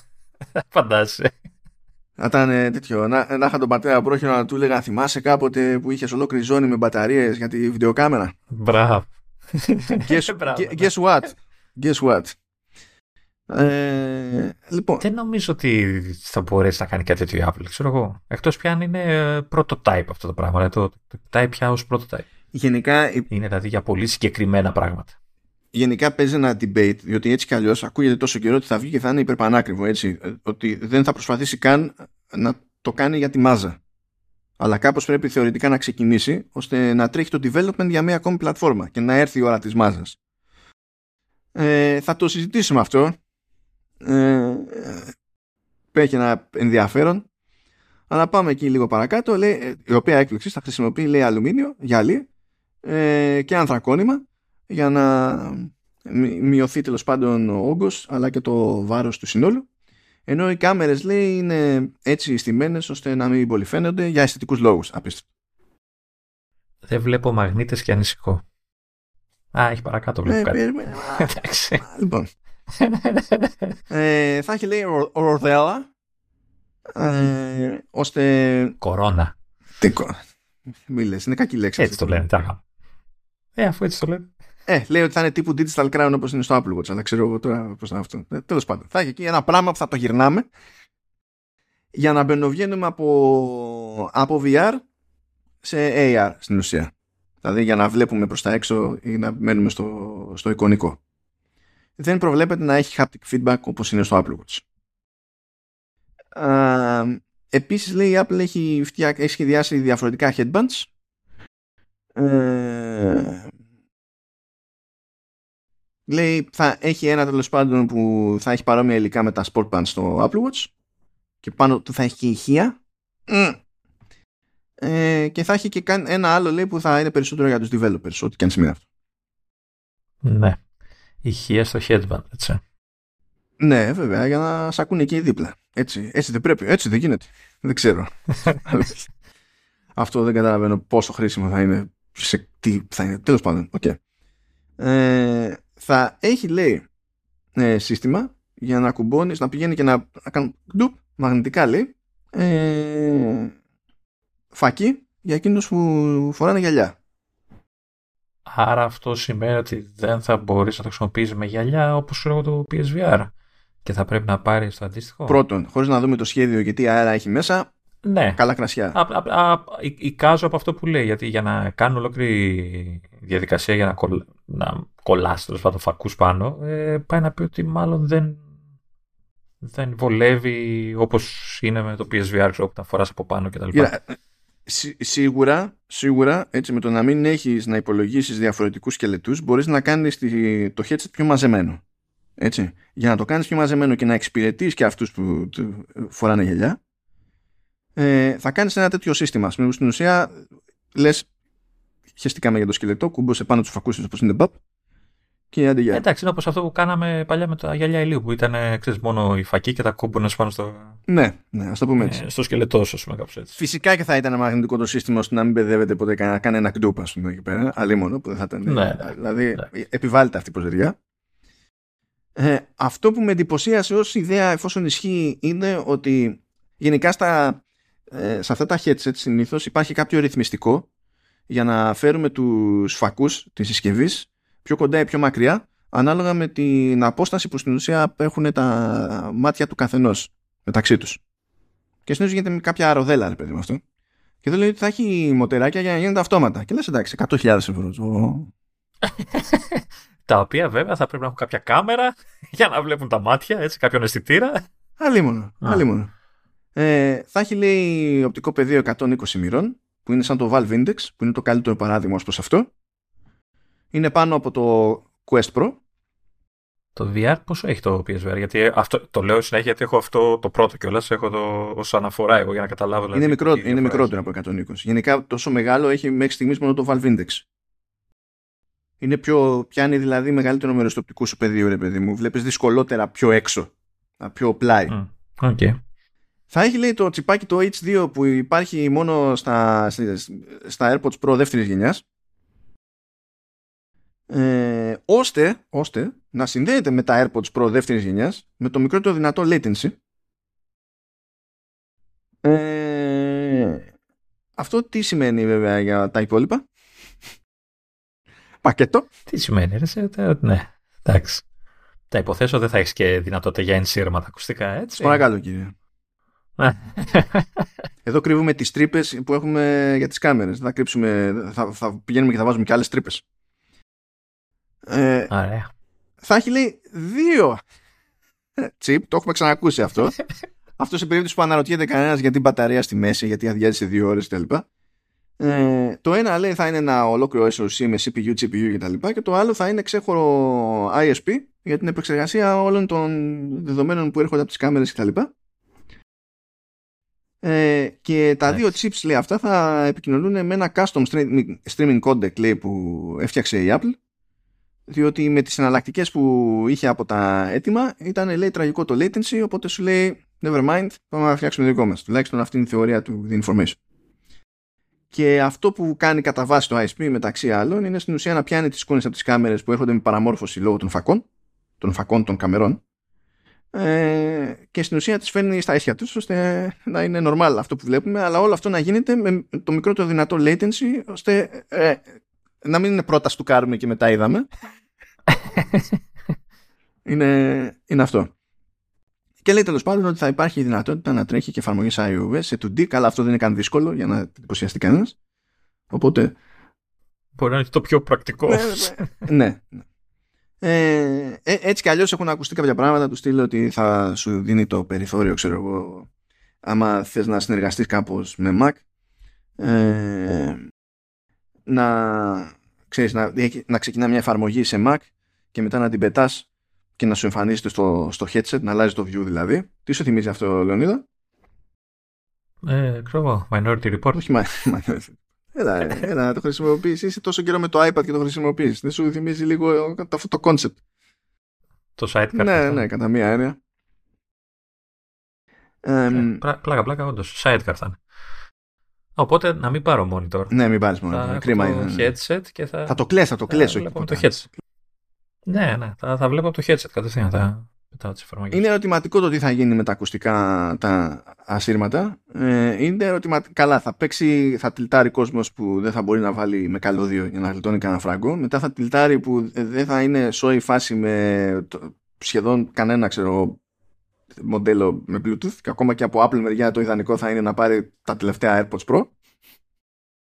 Ορίστε που αναρωτιώσουν γιατί έβαλε ηχεία στα, στο λουρί απάνω στο, στη στέκα. Μου κάνει εντύπωση το μεταξύ, γιατί προφανώς θα χρησιμοποιήσει το H2 και σε νεότερα μοντέλα AirPods. Μου κάνει εντύπωση το να ισχύει αυτό που λέει ο Γκέρμαν ότι δεν θα δούμε κινητικότητα με νέα μοντέλα AirPods μέσα στο 23.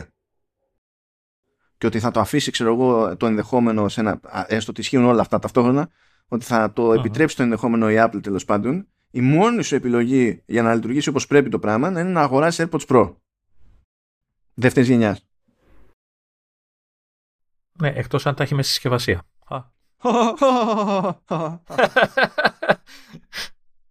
Γιατί δεν έδινε ακουστικά με το iPhone παλιά; Καλά. Κανονικά θα πρέπει με την τιμή που λέει ως ενδεχόμενη το information, αλλά τα αφήνω το σοκ για το τέλος. ε, τέλος πάντων, λέει ότι είχε γίνει μια σκέψη κάποτε τα headbands να αλλάζουν όπως αλλάζουν τα, για τα watch bands. Λέει πλέον δεν παίζει αυτό ε, ε, διότι είναι πακέτο από τη στιγμή που το headband ε, μεταφέρει και, και ρεύμα από τη μία μπάντα στην άλλη. Δεν είναι ότι απλά παίρνουν ένα κομμάτι, ένα ναι. λουράκι και το χώνο τέλος πάντων. Ε, λέγεται επίσης ότι θα χρησιμοποιεί τις κάμερες για hand tracking και voice recognition κτλ. Δεν ετοιμάζει κάποια χειριστήρια, αν και έχει πειραματιστεί λέει με κάποιες επιλογές εκεί τύπου κάτι λέει που μοιάζει με ξέρω πώς λέγεται αυτό με ραβή είμαι, ε, είμαι, τα, είμαι, είμαι, τα... είμαι δαχτυλίθρα Α, τέλος πάντων. Ε, ραβδί, αυτά τα, πώς, τα, τα move του PlayStation. Μα ραβδί ήταν αυτό. αυτό ναι. Ε, ε, ματσούκι. Μ' αρέσει που διευκρινίζεται The headset is not expected to be accompanied by a dedicated gaming controller. Σόπα! Ναι, αλλά άμα δεν το αλλάξουν αυτό, δεν πρόκειται να προχωρήσει ποτέ σε εμάς. Apple has seemingly not focused substantially on gaming for the device. Μ' αρέσουν αυτές οι φράσει. Το ξέρουμε.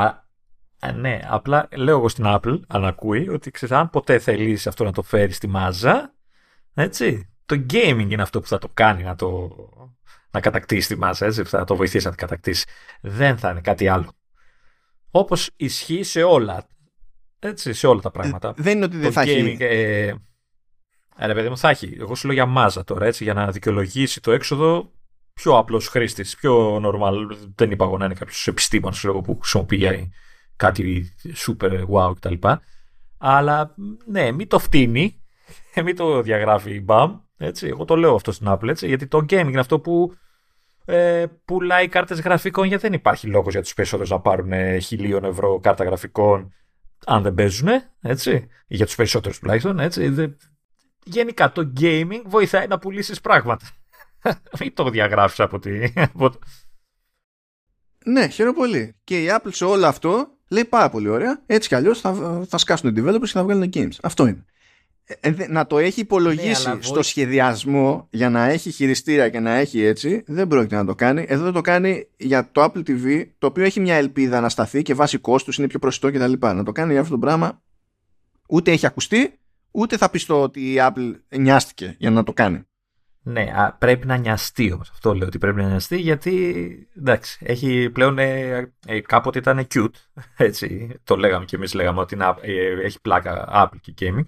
Αλλά ξέρω εγώ, μήπως είναι χαζό να το αγνοεί πια αυτό το κομμάτι ξέρω, έχει και ένα Apple Arcade από πίσω, δηλαδή θα μπορούσε δεν, να το εκμεταλλευτεί κάπως.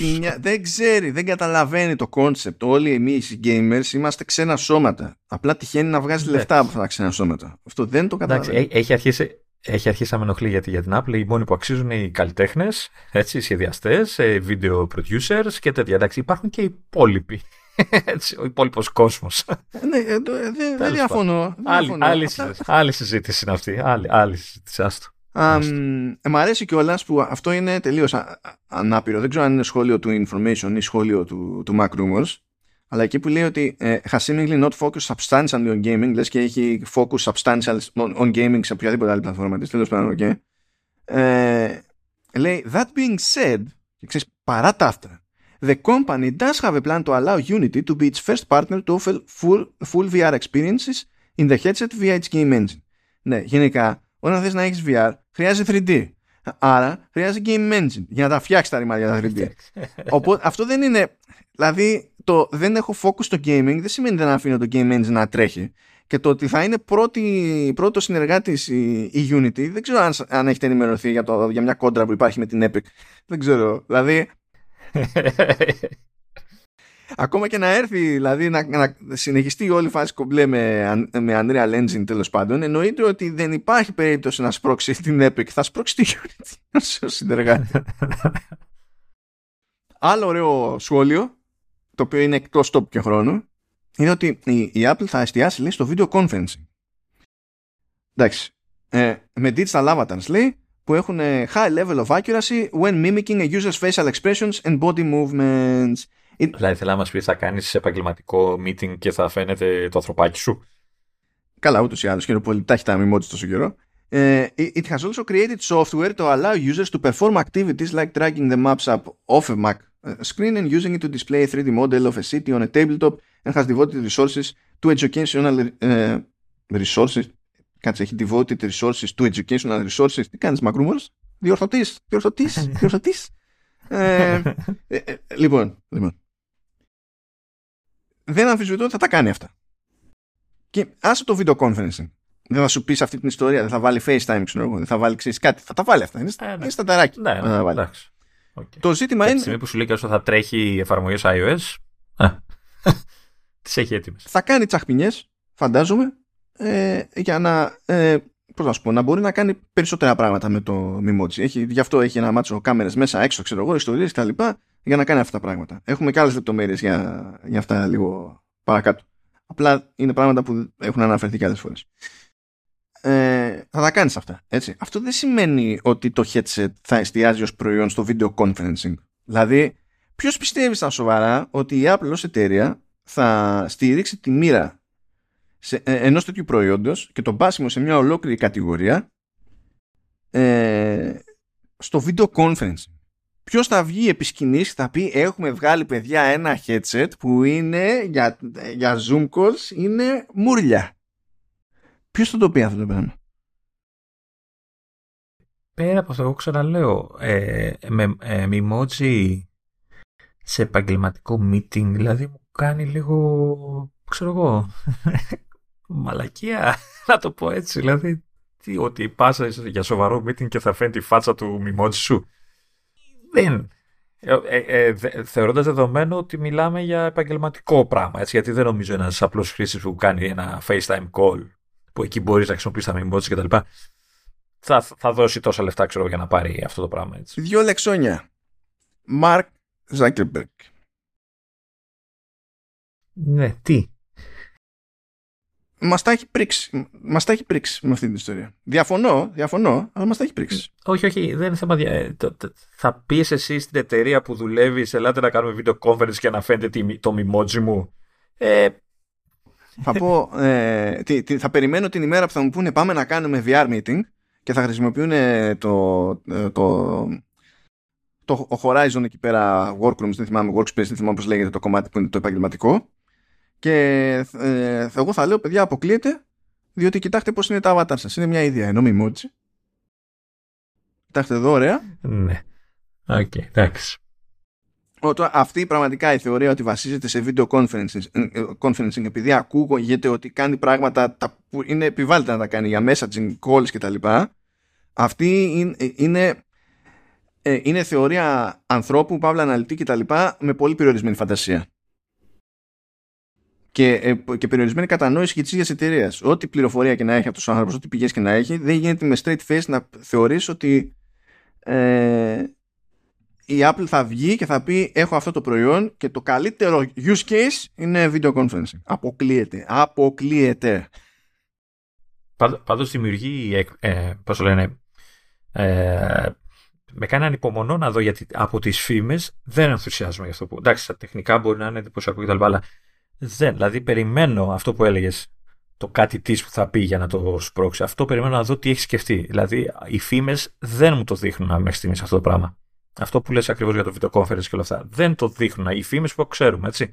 Δεν δείχνουν αυτό το ιδιαίτερο που θα πεις, αν είχα τα λεφτά μπορεί και... Σε, σε αυτό το πλαίσιο πάντως, να περιμένεις Λεωνίδα, ότι θα παίξει ρόλο το φρέσκο φρέσκο freeform. Ναι. Ε, Το, το, δηλαδή το θεωρώ Ναι. προφανές. Δηλαδή, ναι. Εντάξει. Εντάξει, ναι. Okay.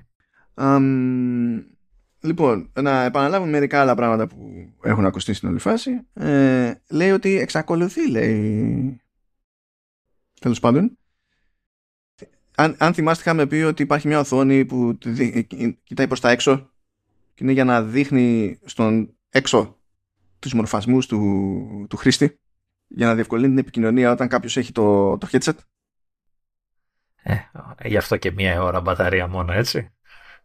Ε, λέει, έχει λέει εξωτερική οθόνη ultra low refresh rate όπως είναι στη φάση του Apple Watch και το iPhone 14 Pro για να μην καίει το σύμπαν όπως είναι το, να δείχνει τα βασικά ή όποτε χρειάζεται ό,τι χρειάζεται φαντάζομαι Αμ, επίσης λέει ότι θα έχει micro OLED displays για κάθε μάτι 4K σε κάθε μάτι 100 εκατομμύρια όχι 100.000 ευρώ το τέτοιο εντάξει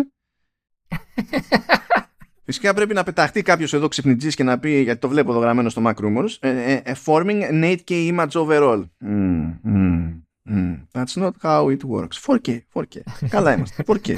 θα έχει την υψηλότερη ανάλυση οποιοδήποτε- σε σχέση με οποιοδήποτε άλλο headset του είδους. Αλλά Κατευθείαν. θα είναι 4K, δεν θα είναι 8K. Δεν θα είναι. δεν θα είναι. Και καταλαβαίνω ότι έχει, έχουμε δύο panels που είναι 4K το ένα, 4K το άλλο και άμα τα βάλουμε δίπλα-δίπλα κατά μία έννοια έχουμε όσα pixels έχει ένα 8K panel. Ναι, αλλά αυτό δεν σημαίνει ότι βλέπουμε 8K. Λοιπόν, δεν το θα δηλαδή άλλη φορά. Άλλη φορά. Έχω φρέσκο το προηγούμενο rant. Δεν χρειάζεται άλλο. Λέει, Πρέπει να κάνουμε επεισόδιο να συνδυάσουμε όλα τα runs σου. Δηλαδή κάμερες, USB, ε, φ- ε, κά, ε, κάμερες αυτών, ε, φακούς δηλαδή, ε, micro LED, ε, τι άλλο, οθόνες αυτό 4K και τα λοιπά. Όλα, όλα. Να γίνει ένα αφιέρωμα, ρε παιδί μου. Και να σε αφήσω να, να μην μιλάω καθόλου, ρε παιδί, να σε απολαμβάνω μόνο.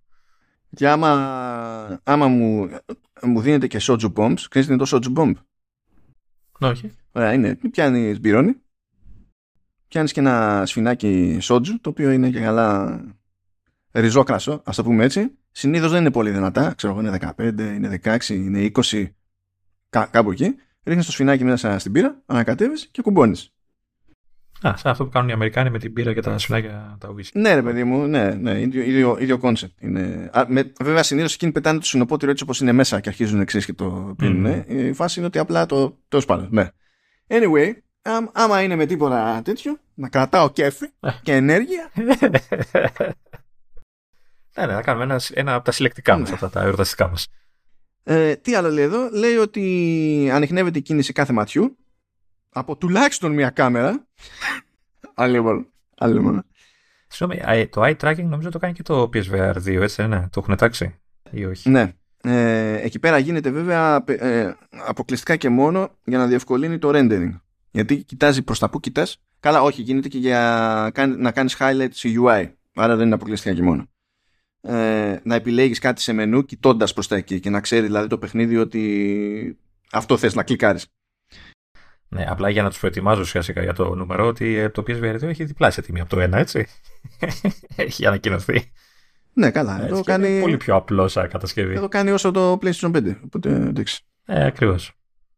Λοιπόν, α, και δεν είναι ασύρματο και τέτοια για αυτό να μου έτσι. Οπότε καταλαβαίνει. Ναι. Λοιπόν, λέει ε, ότι προφανώς θα κάνει, μπορεί να κάνει αυτά τα πράγματα με το eye tracking. Εντάξει, οκ. Ε, για να εξοικονομεί και για πρακτικούς λόγους και για χειρισμό αλλά και για να εξοικονομεί ενέργεια. Επίσης, πάνω από 12 κάμερες και αισθητήρες πιάνουν λέει μορφασμούς και, και, και κινήσεις του σώματος ε, και πιάνουν και την κίνηση λέει των ποδιών. Καταλαβαίνετε ότι on stage θα γίνει τουλάχιστον ένα αστείο για τη φάση με τον Μάρκ. τουλάχιστον ένα αστείο. Δεν θα πούνε ονόματα και τέτοια, αλλά θα γίνει ένα αστείο στο τερέκι. Θέλω ένα Φεντερίκι εκεί να προσφιάζει. Τίποτα άλλο δεν θέλω. Ε, α, εκεί χρειάζεται τέτοιο. Χρειάζεται Phil Schiller. Αλλά δεν θα ανέβει τώρα, δεν ασχολείται να ανεβαίνει. Παρότι εξακολουθεί και έχει την ευθύνη για, το, για τις παρουσιάσεις στο παρασκήνιο, δεν θα το κάνει. Αλλά ήθελε λίγο τέτοιο. Ήθελε λίγο wink wink ταβερνιάρικο ρε παιδί μου από Σίλερο. Εδώ έμπειρος, το δεν με νοιάζει, δεν δίνω δεκάρα πλέον. Α, λέει μάλιστα ότι. Ευτυχώς. Αφαιρέθηκαν λέει κάποιες κάμερες. Αφαιρέ... 50 ευρώ.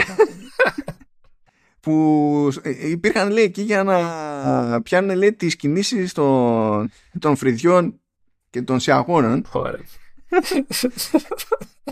γιατί λέει η Apple ε, ε, ε, τέλος πάντων ε, θα στραφεί λέει στο machine learning για να στην ουσία να καταλαβαίνει το σύστημα ποιος, ποιες, ποιες είναι οι κινήσεις που μάλλον κάνεις με βάση όλα τα υπόλοιπα δεδομένα που έχει. Θα έχει και neural engine δηλαδή. Καλά σιγά που δεν θα έχει neural engine για τέτοια πράγματα. και θα έχει λέει και μικρής και μεγάλης εμβέλειας LiDAR. Ε. Που αυτό είναι εντάξει, αυτό είναι προβλέψιμο δηλαδή να έχει LiDAR.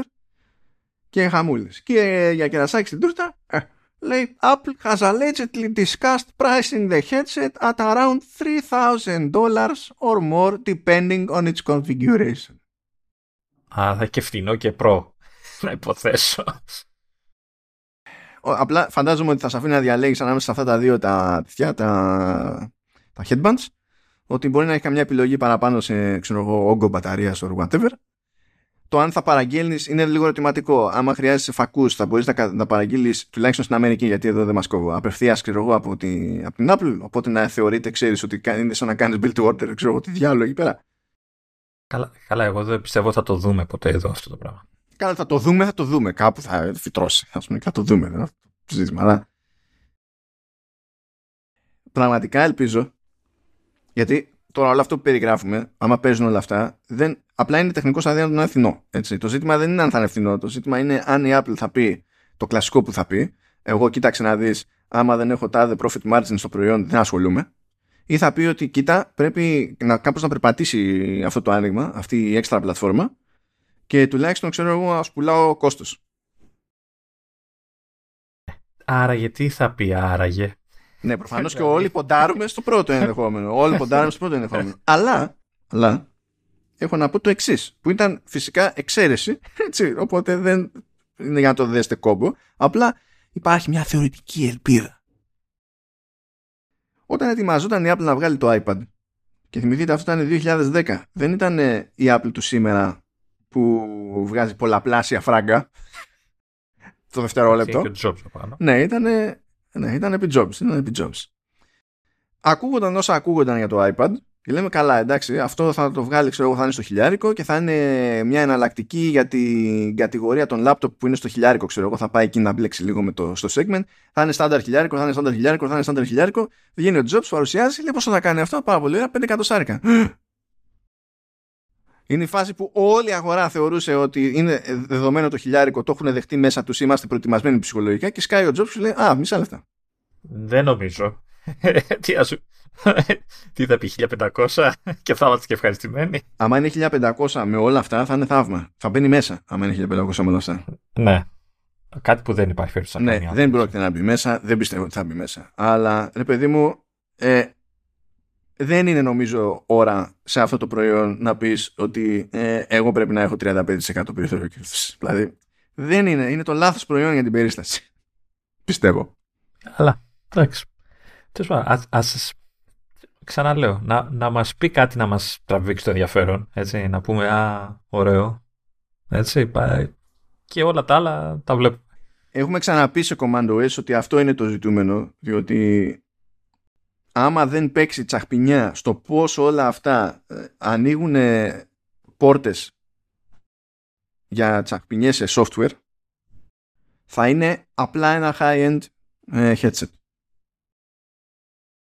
Και ό,τι και να λέμε εδώ πέρα ας πούμε δεν θα παίξει κάποιο συγκλονιστικό ρόλο αν δεν έρθει η Apple να μας προτείνει χρήσεις που θα λειτουργούν αξιόπιστα και θα είναι ιδιαίτερες αλλά και ταυτόχρονα αρκετά ενδιαφέρουσες, ώστε ακόμα και αν δεν μπορεί κάποιος να το αγοράσει, να μπορεί να καταλάβει γιατί όταν έρθει η ώρα του να το αγοράσει, όταν θα φθηνίνει, όταν θα βγει άλλο φθηνότερο μοντέλο ή δεν ξέρω και εγώ τι, να τον μοιάζει. Ναι. Εσύ πιστεύεις ότι θα το, θα το δείξουν τελικά φέτος; Το, το πιστεύεις αυτό, δηλαδή θεωρείς ότι είναι... Γιατί κάθε χρόνο το ακούμε. Κοίτα, η, η ψήθυρη πλέον είναι από 500 μεριές και σε συνδυασμό με τη σχετική ακινησία στα υπόλοιπα ε, product groups νομίζω ότι κάτι πρέπει να πάει τελείως στραβά για να μην το μπορέσουν να το δείξουν φέτος. Δηλαδή ήδη θεωρητικά έχει πάει λίγο στραβά γιατί θέλανε να το είχαν δείξει, να το βγάλουν φέτος και καλά λέει, αυτός ήταν προ, αυτή ήταν η ελπίδα προηγουμένως ε, και να το δείχνανε στο τέλος του περασμένου έτους αλλά πήγε και αυτό πίσω ας πούμε. Και να υποθέσω WWDC. Ε, όχι, όχι, για τέτοια δουλειά, όχι. Για τέτοια δουλειά είναι. Όχι, γιατί ακούστηκε αυτό. Ακούστηκε για WWDC αυτό. Για τέτοια δουλειά, εγώ ποντάρω σε τέτοιο, σε, σε event για την παρτάρα του τελείως. Ούτε καν one more thing, έτσι. Θα είναι... Τι one more thing, είναι. Εντάξει. Μπορεί για τρολιά να έχουν κάτι ξέμπαρκο στην αρχή. Απλά, απλά γι' αυτό. Δηλαδή, εντάξει. Εν τω μεταξύ, ε, έχω και, και, την άλλη απορία. Άντε, ήρθε η ώρα να το παρουσιάσουν. Πώς; Τι είναι πώς; Γιατί είναι προϊόν που δεν παρουσιάζεται εύκολα. Ε, headset VR, πώς θα καταλάβει ο θεατής τώρα από μια συμβατική τηλεόραση τι ακριβώς κάνει; Δηλαδή, πώς, αυτό, αυτό μου κάνει. Έχω μια περίεργεια να δω πώς θα το δείξουν, ρε παιδί μου τώρα, κοίτα, νομίζω ότι δεν είμαστε στη φάση που ε, είναι όλοι τόσο ανίδιοι όσο ήταν πριν από μερικά χρόνια και δεν ήξεραν να περιμένουν καθόλου.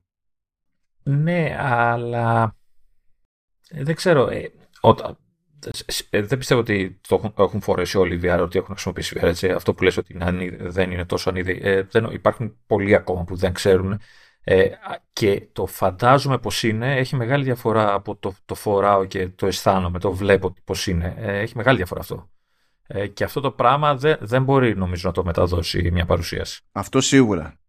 Αυτό σίγουρα. Αλλά αυτό ίσχυε ακόμη και όταν έσκαγε το iPhone. Και δεν μπορεί, δηλαδή, σου έβλεπες την αμεσότητα, αλλά δεν μπορούσες. Δηλαδή, όταν έβαλες χέρι πρώτη φορά, τότε είναι που πάθαινε το σοκ, Ναι. Ε, κοίτα, προφανώς γι' αυτό υπάρχουν οι developers, γι' αυτό υπάρχουν τα media, γι' αυτό υπάρχουν όλα αυτά τα πράγματα, γιατί ε, ε, κάποια πράγματα ξεκαθαρίζονται τελικά σε μεγάλο ή μικρό βαθμό μόνο με το δύσκολο τρόπο τη χρήση αλλά ρε παιδί μου υπάρχει έτοιμη μια μερίδα εκεί έξω που ξέρει πλέον από headsets δηλαδή δεν είναι ότι έρχεται σε ένα χώρο η Apple όπου ε, δεν ξέρει κανένας τι είναι VR headset. Προφανώς και η συντριπτική πλειοψηφία απέχει. Απλά θέλω να σου πω δεν ξεκινάει από το μηδέν της κατανόησης και της αντίληψης η, η Apple. Και δεν χρειάζεται κιόλας να ξεκινήσει και με critical mass ως αυτό διότι στις τιμές που θα πάει να παίξει ε, ποιοι άνθρωποι θα κοιτάξουν; Ναι, γι' αυτό, γι αυτό λέω ότι είναι σημαντική η αίσθηση, γιατί είναι ένας τρόπος να δικαιολογήσει όσο μπορείς να δικαιολογήσει μια τέτοια τιμή, έτσι. Δηλαδή, αν ο άλλος δεν το νιώσει, πούμε, δεν μπορέσει να το δει, να το... δεν θα μπορέσει να το δικαιολογήσει ποτέ στο μυαλό του το, το κόστος. Θα μου πεις σε, σε χώρες normal θα μπορούσες να πας σε ένα κατάστημα να το δοκιμάσεις. Έτσι, που... Αλλά αυτό προποθέτει ότι αυτό που πας να δοκιμάσεις, η εταιρεία που το βγάζει το θεωρεί ότι θα το πάρει η μάζα. Που από ό,τι καταλαβαίνω δεν είναι η περίπτωση της Apple εδώ. Κάτσε, πώς θα συνέδεσαι αυτά τα δύο, Ότι για να υπάρχει περιθώριο δοκιμή πρέπει να θεωρεί ότι είναι για τη μάζα; Ναι, για, γιατί αν, αν είναι κάτι που θες να σπρώξεις τη μάζα, θα κάνεις τον κόπο να στήσεις booths στα καταστήματά σου, με, όπως βλέπαμε σε διάφορα events που κάναμε, ε, που κάνανε οι άλλοι κατασκευαστές κτλ. ώστε να πάει ο κόσμος να το δει. Κάτσε... Αν δεν σε νοιάζει αυτό. Κάτσε ρε φιλαράκι. Κάτσε ρε φιλαράκι. Δηλαδή άμα μπω τέτοιο, άμα μπω σε, σε κατάστημα που είναι με, με Apple Staff. Άμα μπω σε κατάστημα τέτοιο και έχουν και πέρα ένα στημένο Mac Pro είναι επειδή πιστεύουν ότι είναι για τη μάζα. Ο Mac Pro. Ε, ε, έχεις δει στημένο Mac Pro; Αμέ. Γιατί εγώ δεν έχω δει. Αμέ και έχω δει και στημένο Pro Display XDR που λες πω, πω, τι να, τι να πω, κρίμα. Ναι. Εντάξει, μα, μακάρι, μακάρι να κάνω λάθος. Αλλά φοβάμαι ότι επειδή εδώ το στήσιμο είναι πιο περιπλοκό, έτσι, είναι, θέλει πιο πολύ χώρο, θέλει πιο πολύ δεν ξέρω εγώ τι. Ε, δεν ξέρω αν θα το κυνηγήσει τόσο. Από τη στιγμή που δεν την ενδιαφέρει η μάζα, έτσι, ο, ο λαουτζίκος που λέμε. Δεν ξέρω αν θα το κυνηγήσει τόσο. Στην Αμερική ίσως. Εδώ ή και σε άλλες χώρες θα είναι πιο δύσκολα τα πράγματα. Λοιπόν, δεν φταίω καν. Δεν, δεν φταίω καν αναμασά το ρεπορτάζ των υπολείπων το Ars τεχνικά έχοντας χάσει κάποιο επεισόδιο ε, για, για, για οθόνες micro LED από 2024. Τι θα γίνει παιδιά με αυτή την ιστορία; Δηλαδή το... Λοιπόν, έλα, σοπ, σοπ, σοπ, άστο, άστο, άστο, σοπ, είπα, θα κάνουμε Πρέπει να έχει κάνει το απόλυτο μαγικό η Apple και εσωτερικά να έχει πετύχει κάτι που δεν έχουν πετύχει πουθενά αλλού εταιρείες που έχουν εξειδίκευση στην κατασκευή οθονών και στην πώληση οθονών σε άλλους, έτσι, το οποίο δεν είναι απλή υπόθεση. Δεν γίνεται ξαφνικά αυτό το πράγμα. Λοιπόν, έλα, έλα, έλα, να βάλουμε ένα, μια τελεία κάπου, γιατί έχει περάσει και η ώρα. Έχει περάσει η ώρα. Εντάξει, καλά. Καλά. Μου πάθηκε χειρότερο. Έτσι όπως το είπες στην αρχή, ε. τρόμαξε. Ε, εντάξει, πάνω από δύο ώρες είμαστε. Ε, πρώτο αυτό είναι με, το, με τους φάρμα τα μούτρα ακόμα. Δεν, δεν μπήκα από το 23. Ορίστε, παραλίγο να, να, να, πάω για δεύτερη φορά. Δηλαδή δεν μου αφήνει κανένας ήσυχο. Ορίστε, για να κλείσουμε, σου λέω ότι βγήκαν και η beta για η public. Oh, πά, πάρα πολύ ωραία. Πάρα πολύ ωραία. Βρήκαμε τη... Βρήκα τι θα περιμένω το σύστημά μου να κάνει παίζοντας Midnight Suns και αυτό πριν αρχίσω να περιμένω το σύστημά μου ε, να τελειώσει η δουλειά του Isotope για το, για το επεισόδιο. Τι, τι ωραία. Κομπλέ. Κομπλέ όλα. Μια χαρά. Αυτά. Αγαπητοί. Κάνε και ένα τελευταίο άλμα έτσι για να φεύγουμε. Τα πούμε καλή χρονιά να έχουμε παιδιά γενικά για το 2023, μιας και είπαμε ότι τεχνικώς αυτή είναι η πρώτη ηχογράφηση κομμάτων που κάνουμε εμείς το, το 2023. Είναι φαίνεται κουφό το, το έτος και για την Apple θα δούμε τι θα γίνει. Καλά να είμαστε όλοι, καλά να είστε και εσείς να αντέχετε να μας ακούτε. Ευχαριστούμε και τη ΛΥΠ για τη συνεχιζόμενη υποστήριξή της και πλέον τα λέμε με τον κλασικό προγραμματισμό. Κάθε πέμπτη υπάρχει ένα ενδεχόμενο ε, να βγάζουμε επεισόδιο όχι πρωί πέμπτης αλλά πιο μετά μέσα στην πέμπτη. Αυτό το σκέφτομαι ως μια λύση ως εναλλακτική του τρελοκομείου.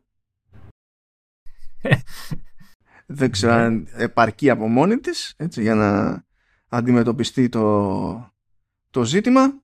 Κατά τα άλλα θέλω να κλείσω, να χαιρετήσω λέγοντας στο Λεωνίδα ότι για πολλωστή φορά είναι τυχερός και η Apple θα ανακοινώσει οικονομικά ημέρα Πέμπτη αφού θα έχουμε γράψει αναγκαστικά. Είναι 2 Φεβρουαρίου. Πάλι, πάλι βλέπεις. βλέπεις. Ε, εντάξει, μια μικρή αναβολή παίρνω κάθε φορά. Εντάξει. Απλά δεν βλέπεις, δεν βλέπεις ότι η τύχη σου γυρίζει όλη την ώρα και κατά τα άλλα το παίζεις και βαρύ πεπόνι. Ε. Αλλά τέλος πάντων. Αυτά και τα ξαναλέμε παιδιά την άλλη εβδομάδα. Τσάουζ.